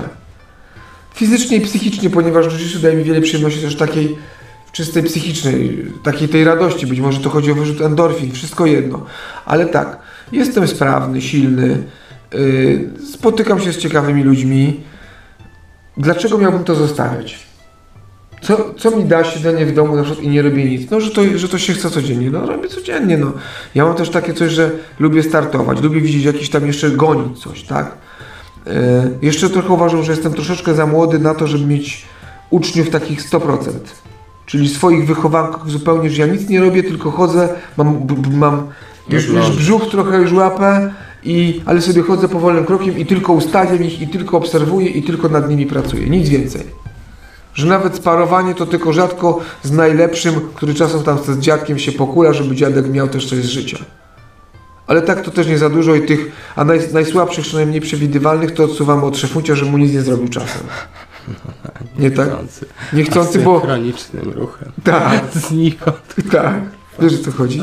Wiem. No i dlatego nie zmierzam, o czym to ja Ci mówiłem, a z tymi, tymi, nie, nie, nie, nie pamiętam. Koło ratunkowe. Koło... Czerpiesz motywację. No już powiedziałeś, ja to rozumiem. Wiesz co, tak, ja nie mam, no mówię, nie mam, nie mam żadnej, nie mam takiej, o Boże, nie mam takiej motywacji jakiejś, mówię, nie mam z zewnątrz, nie ma czegoś takiego, ktoś tam muzyki, lubisz to. ktoś tam muzyki słucha, czy coś, znaczy ja nie, ja w ogóle to nie jest, nawet nie wiem, czy mogę powiedzieć, że ja to lubię. Generalnie, technicznie rzecz biorąc, to sobie nie wyobrażam życia bez jiu Nie wiem, co miałbym, nie wiem, co miałbym robić innego. Na przykład, w, e, no bo co miałbym robić innego na przykład? No i ktoś powiedziałby, a mógłbyś robić, no właśnie, co? Nie wiem, biegać. Znaczy Co? biegam, wiesz, ja biegam. Okej, Tak? mógłbym biegać, ale bieganie by mi tego nie dało na pewno nigdy. Bieganie to tak bym powiedział jak, jak posiadanie ręki i protezy ręki.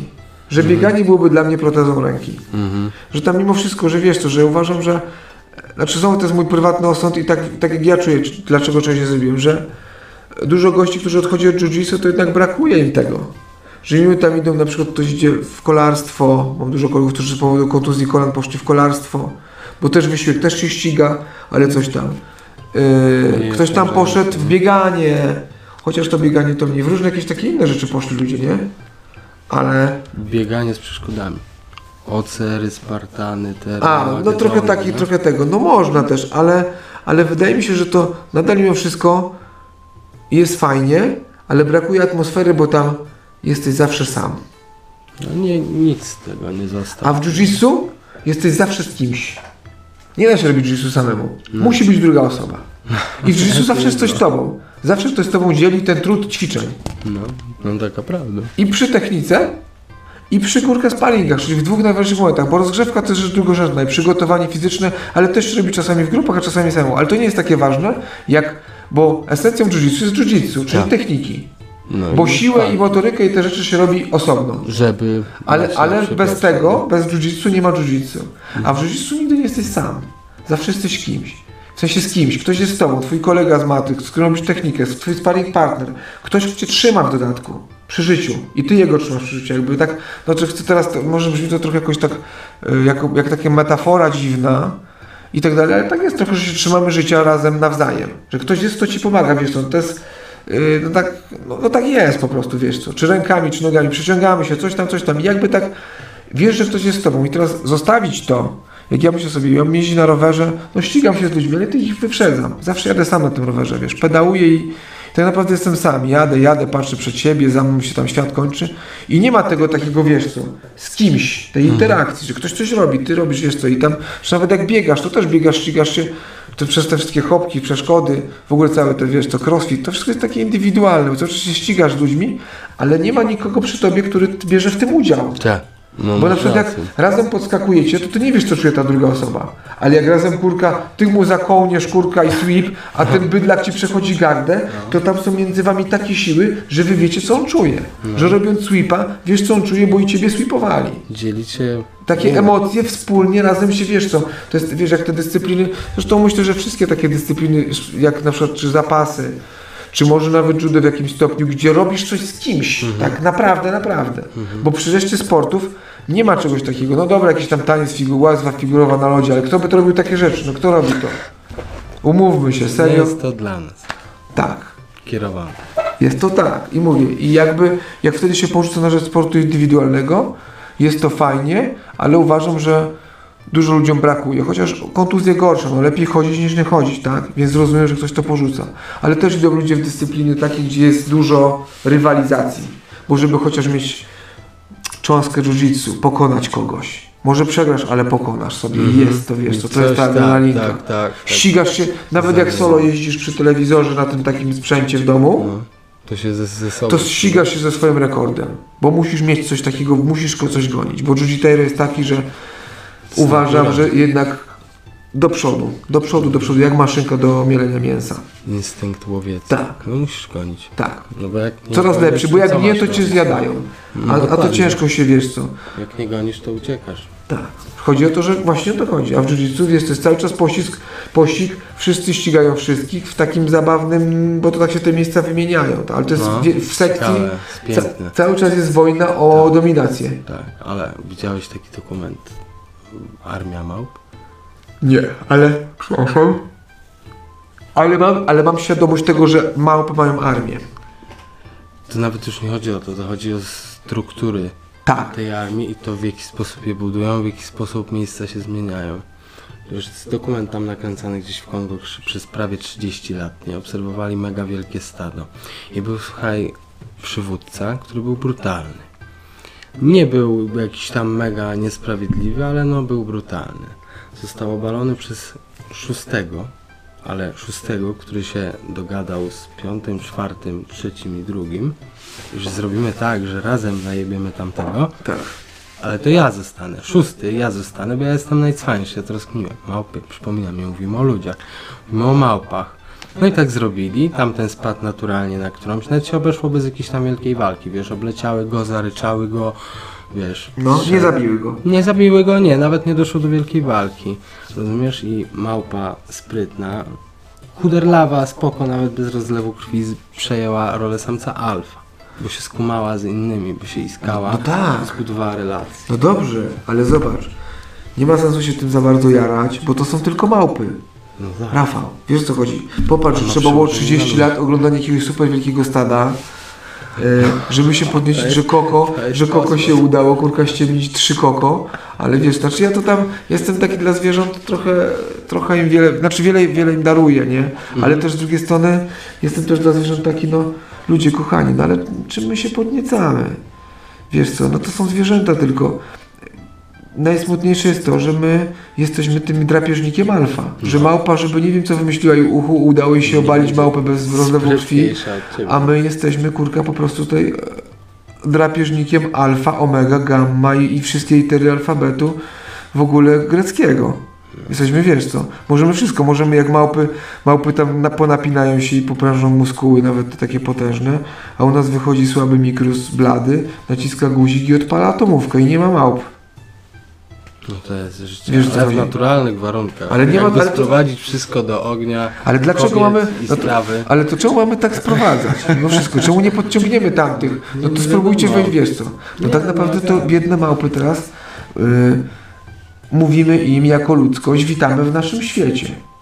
W ogóle, znaczy, oczywiście do pewnego stopnia, tam do powiedzmy do poziomu chlorofilu, czyli jesteśmy w stanie zniszczyć wszystkie rośliny na Ziemi i otruć wszystkie zwierzęta na Ziemi. Gdybyśmy chcieli popełnić rytualne samobójstwo, to jesteśmy w stanie zabić całe życie na Ziemi. Na to mamy wpływ jako ludzie technicznie. Natomiast nie mamy wpływu na takie rzeczy już z innego, z innego, na przykład nie mamy wpływu na wiatr, takiego jakbyśmy chcieli, na deszcz, na cyklony, na tornada, na erupcje wulkaniczne. Tu jakby nasza władza się diametralnie kończy od razu z bomby ze startu. Można sobie chemicznie rozwiać smog w jakimś mieście w Chinach, w porządku, ale nie można zatrzymać kurka wodna yy, tsunami, które Katrina, niszczy czy kurka, znaczy huraganu Katrina, nie da się zatrzymać tego. Więc wiesz co, i tu nasza władza jako ludzi też się, że tak powiem, ale, ale wiesz co, na, na chwilę obecną, żeby, czyli tak, dzielimy te kwestie naturalne na dwie części. Do zielonego, czyli wszystkie takie te, te, te biologiczne życie, jakie zjemy, i nadzielony, czyli burze, pioruny, wulkany, tsunami, trzęsienia ziemi. No i w branży natura, ta taka tytani z mitologii greckiej, bo to będzie mniej więcej, to będą tytani, czyli te wszystkie zjawiska naturalne. To będzie Ziemia, niebo, Chronos, Uranos i te sprawy. Mhm. Te tyda. Y, W tej kwestii nie mam nic do powiedzenia, jako ludzie. Jesteśmy nikim. Cześć pieśninara. Nie jesteśmy nawet tam jakimś tam robakiem, bo nic. Nie możemy nic zrobić. Czyli nie mamy nic do gadania, nie ma nas przy stole. Cześć. Zawijamy się. Już nas wyganiają. Nawet nam nie dali siąść do stołu. Jakbyśmy umieli zatkać wulkan albo przesunąć tornado, to byśmy siedzieli przy stole. Ale że na razie nie możemy, to musimy zamknąć, zatkać mordę i się zawijać z boku. I wtedy siadamy do stolika z naturą typu rośliny, zwierzęta. I tu my jesteśmy głównym graczem. I tu tam może nas urządzić tam, ale jak cię wąż ugryzie, to umrzesz. Dobrze. Ale przyjdzie za to 50 ludzi i zje tego węża. I wybije jego gatunek do, do nogi. No tak. A ktoś powie, ale tu są takie rośliny, że te rośliny zarosną w 3 lata. Ale my tu wpuścimy ropę i tego nie będzie w 2 miesiące. Co wy chcecie? Ale mamy taką bakterię, która dobrze, a mamy trochę trucizny, możemy wziąć jad kiełbasiany, rozpylić i umrzemy. Ale bakteria też umrze. Nie przeżyje nic.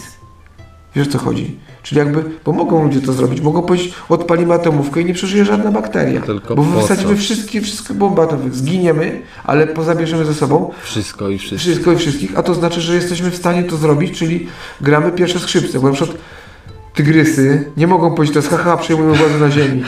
Mimo, że każdy pojedynczy tygrys, pojedyncza człowieka jest mega w ogóle, to jest maszyna zabijania. Tak. Myślę, że i 10 by mu nie dał rady.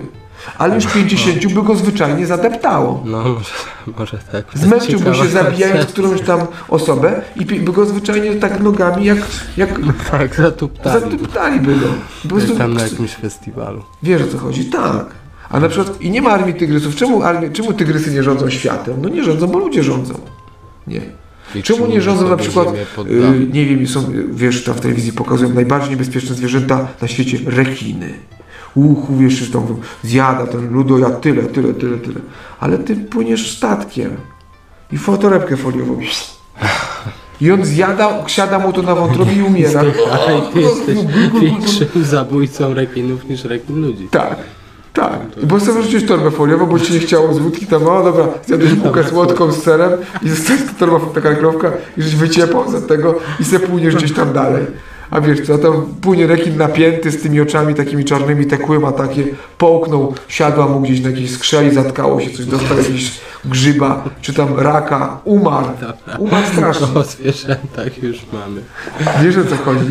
I po prostu dlatego mówię, dlatego jesteśmy drapieżnikiem Tak. omega, ostateczny. ostatecznym. Po prostu na razie ostatecznym. Naj, naj, naj, ten, tak. Chyba wszystko. Kurwa, trzy godziny. Jeśli tam wiadomo, że połowa z tego. Ale no, jest to jakieś ostatnie słowo, coś już Nie takie nie, zapraszałeś, wiesz co? Nie Tak na szybko, nie? O 20 się złapiemy, nagramy. Aha, chciałem coś powiedzieć jeszcze? No, możesz, tak, pewnie. Ale co powiedzieć? No tak, wiesz, zaproś do siebie, jiu-jitsu jest fajne, już słyszę. A okej, wszystko co chcę. Yy, nie wiem, ogólnie ubolewam nad tym tylko, że te wszystkie fajne podcasty, chociaż słowa fajne nie nadużywajmy, ciekawe, interesujące, bardzo dobre podcasty, bo to jest, bo to jest nie tylko ten, jest też Łukasza, jest w ogóle parę fajnych, ale, ale właśnie takie dobre podcasty. Jak ma Rafał, jak ma Łukasz, jak ma, w ogóle mają polscy ci podcasterzy jiu Żałuję, że tego nie słuchają ludzie, którzy nie robią jiu Niestety, tylko słucha środowisko, bo to, że jiu jest fajne i to, że jest fajnie być gościem, to jest po prostu okej, to każdy to wie, bo jesteśmy w tym, tak? Natomiast chciałbym, yy, życzyłbym sobie, miałbym, że na przykład fajnie by było, gdyby yy, też słuchali tego ludzie, którzy nie znają się na sztukach walki w ogóle, chociaż nie wiem, czy część tych rzeczy ich zainteresuje, no wolą oglądać chyba w, w, i słuchać ludzi, którzy tam zagrali w filmie kogoś innego dobrze, albo powiększyli sobie jakąś część ciała bardziej niż inni i potem dzięki temu łatwiej ich w tłumie zobaczyć i mówią innym, co jest w sumie spoko, a co w sumie nie. Eee, no bo to ludzie lubią oglądać, takich ludzi lubią mieć za jakieś takie wzory. Tak? A sportowców się nie chce słuchać, bo co tam sportowiec... Znaczy wiecie co, naj... znaczy okej, najsmaczniejsze w jiu-jitsu jest jiu-jitsu. Można o nim fajnie opowiadać, można o nim fajnie słuchać, się fajnie ogląda, ale najfajniej się robi. Na przykład oglądać jiu-jitsu można się jarać tym, no ile ktoś lubi takie rozrywki, dla mnie to jest podejrzane. Jak ktoś tylko ogląda jiu-jitsu, to jest podejrzane, pamiętajcie. W różnych, znaczy nie potraktujcie tego Po prostu. Po prostu, po prostu jest podejrzane, bo jiu-jitsu się ogląda tak se.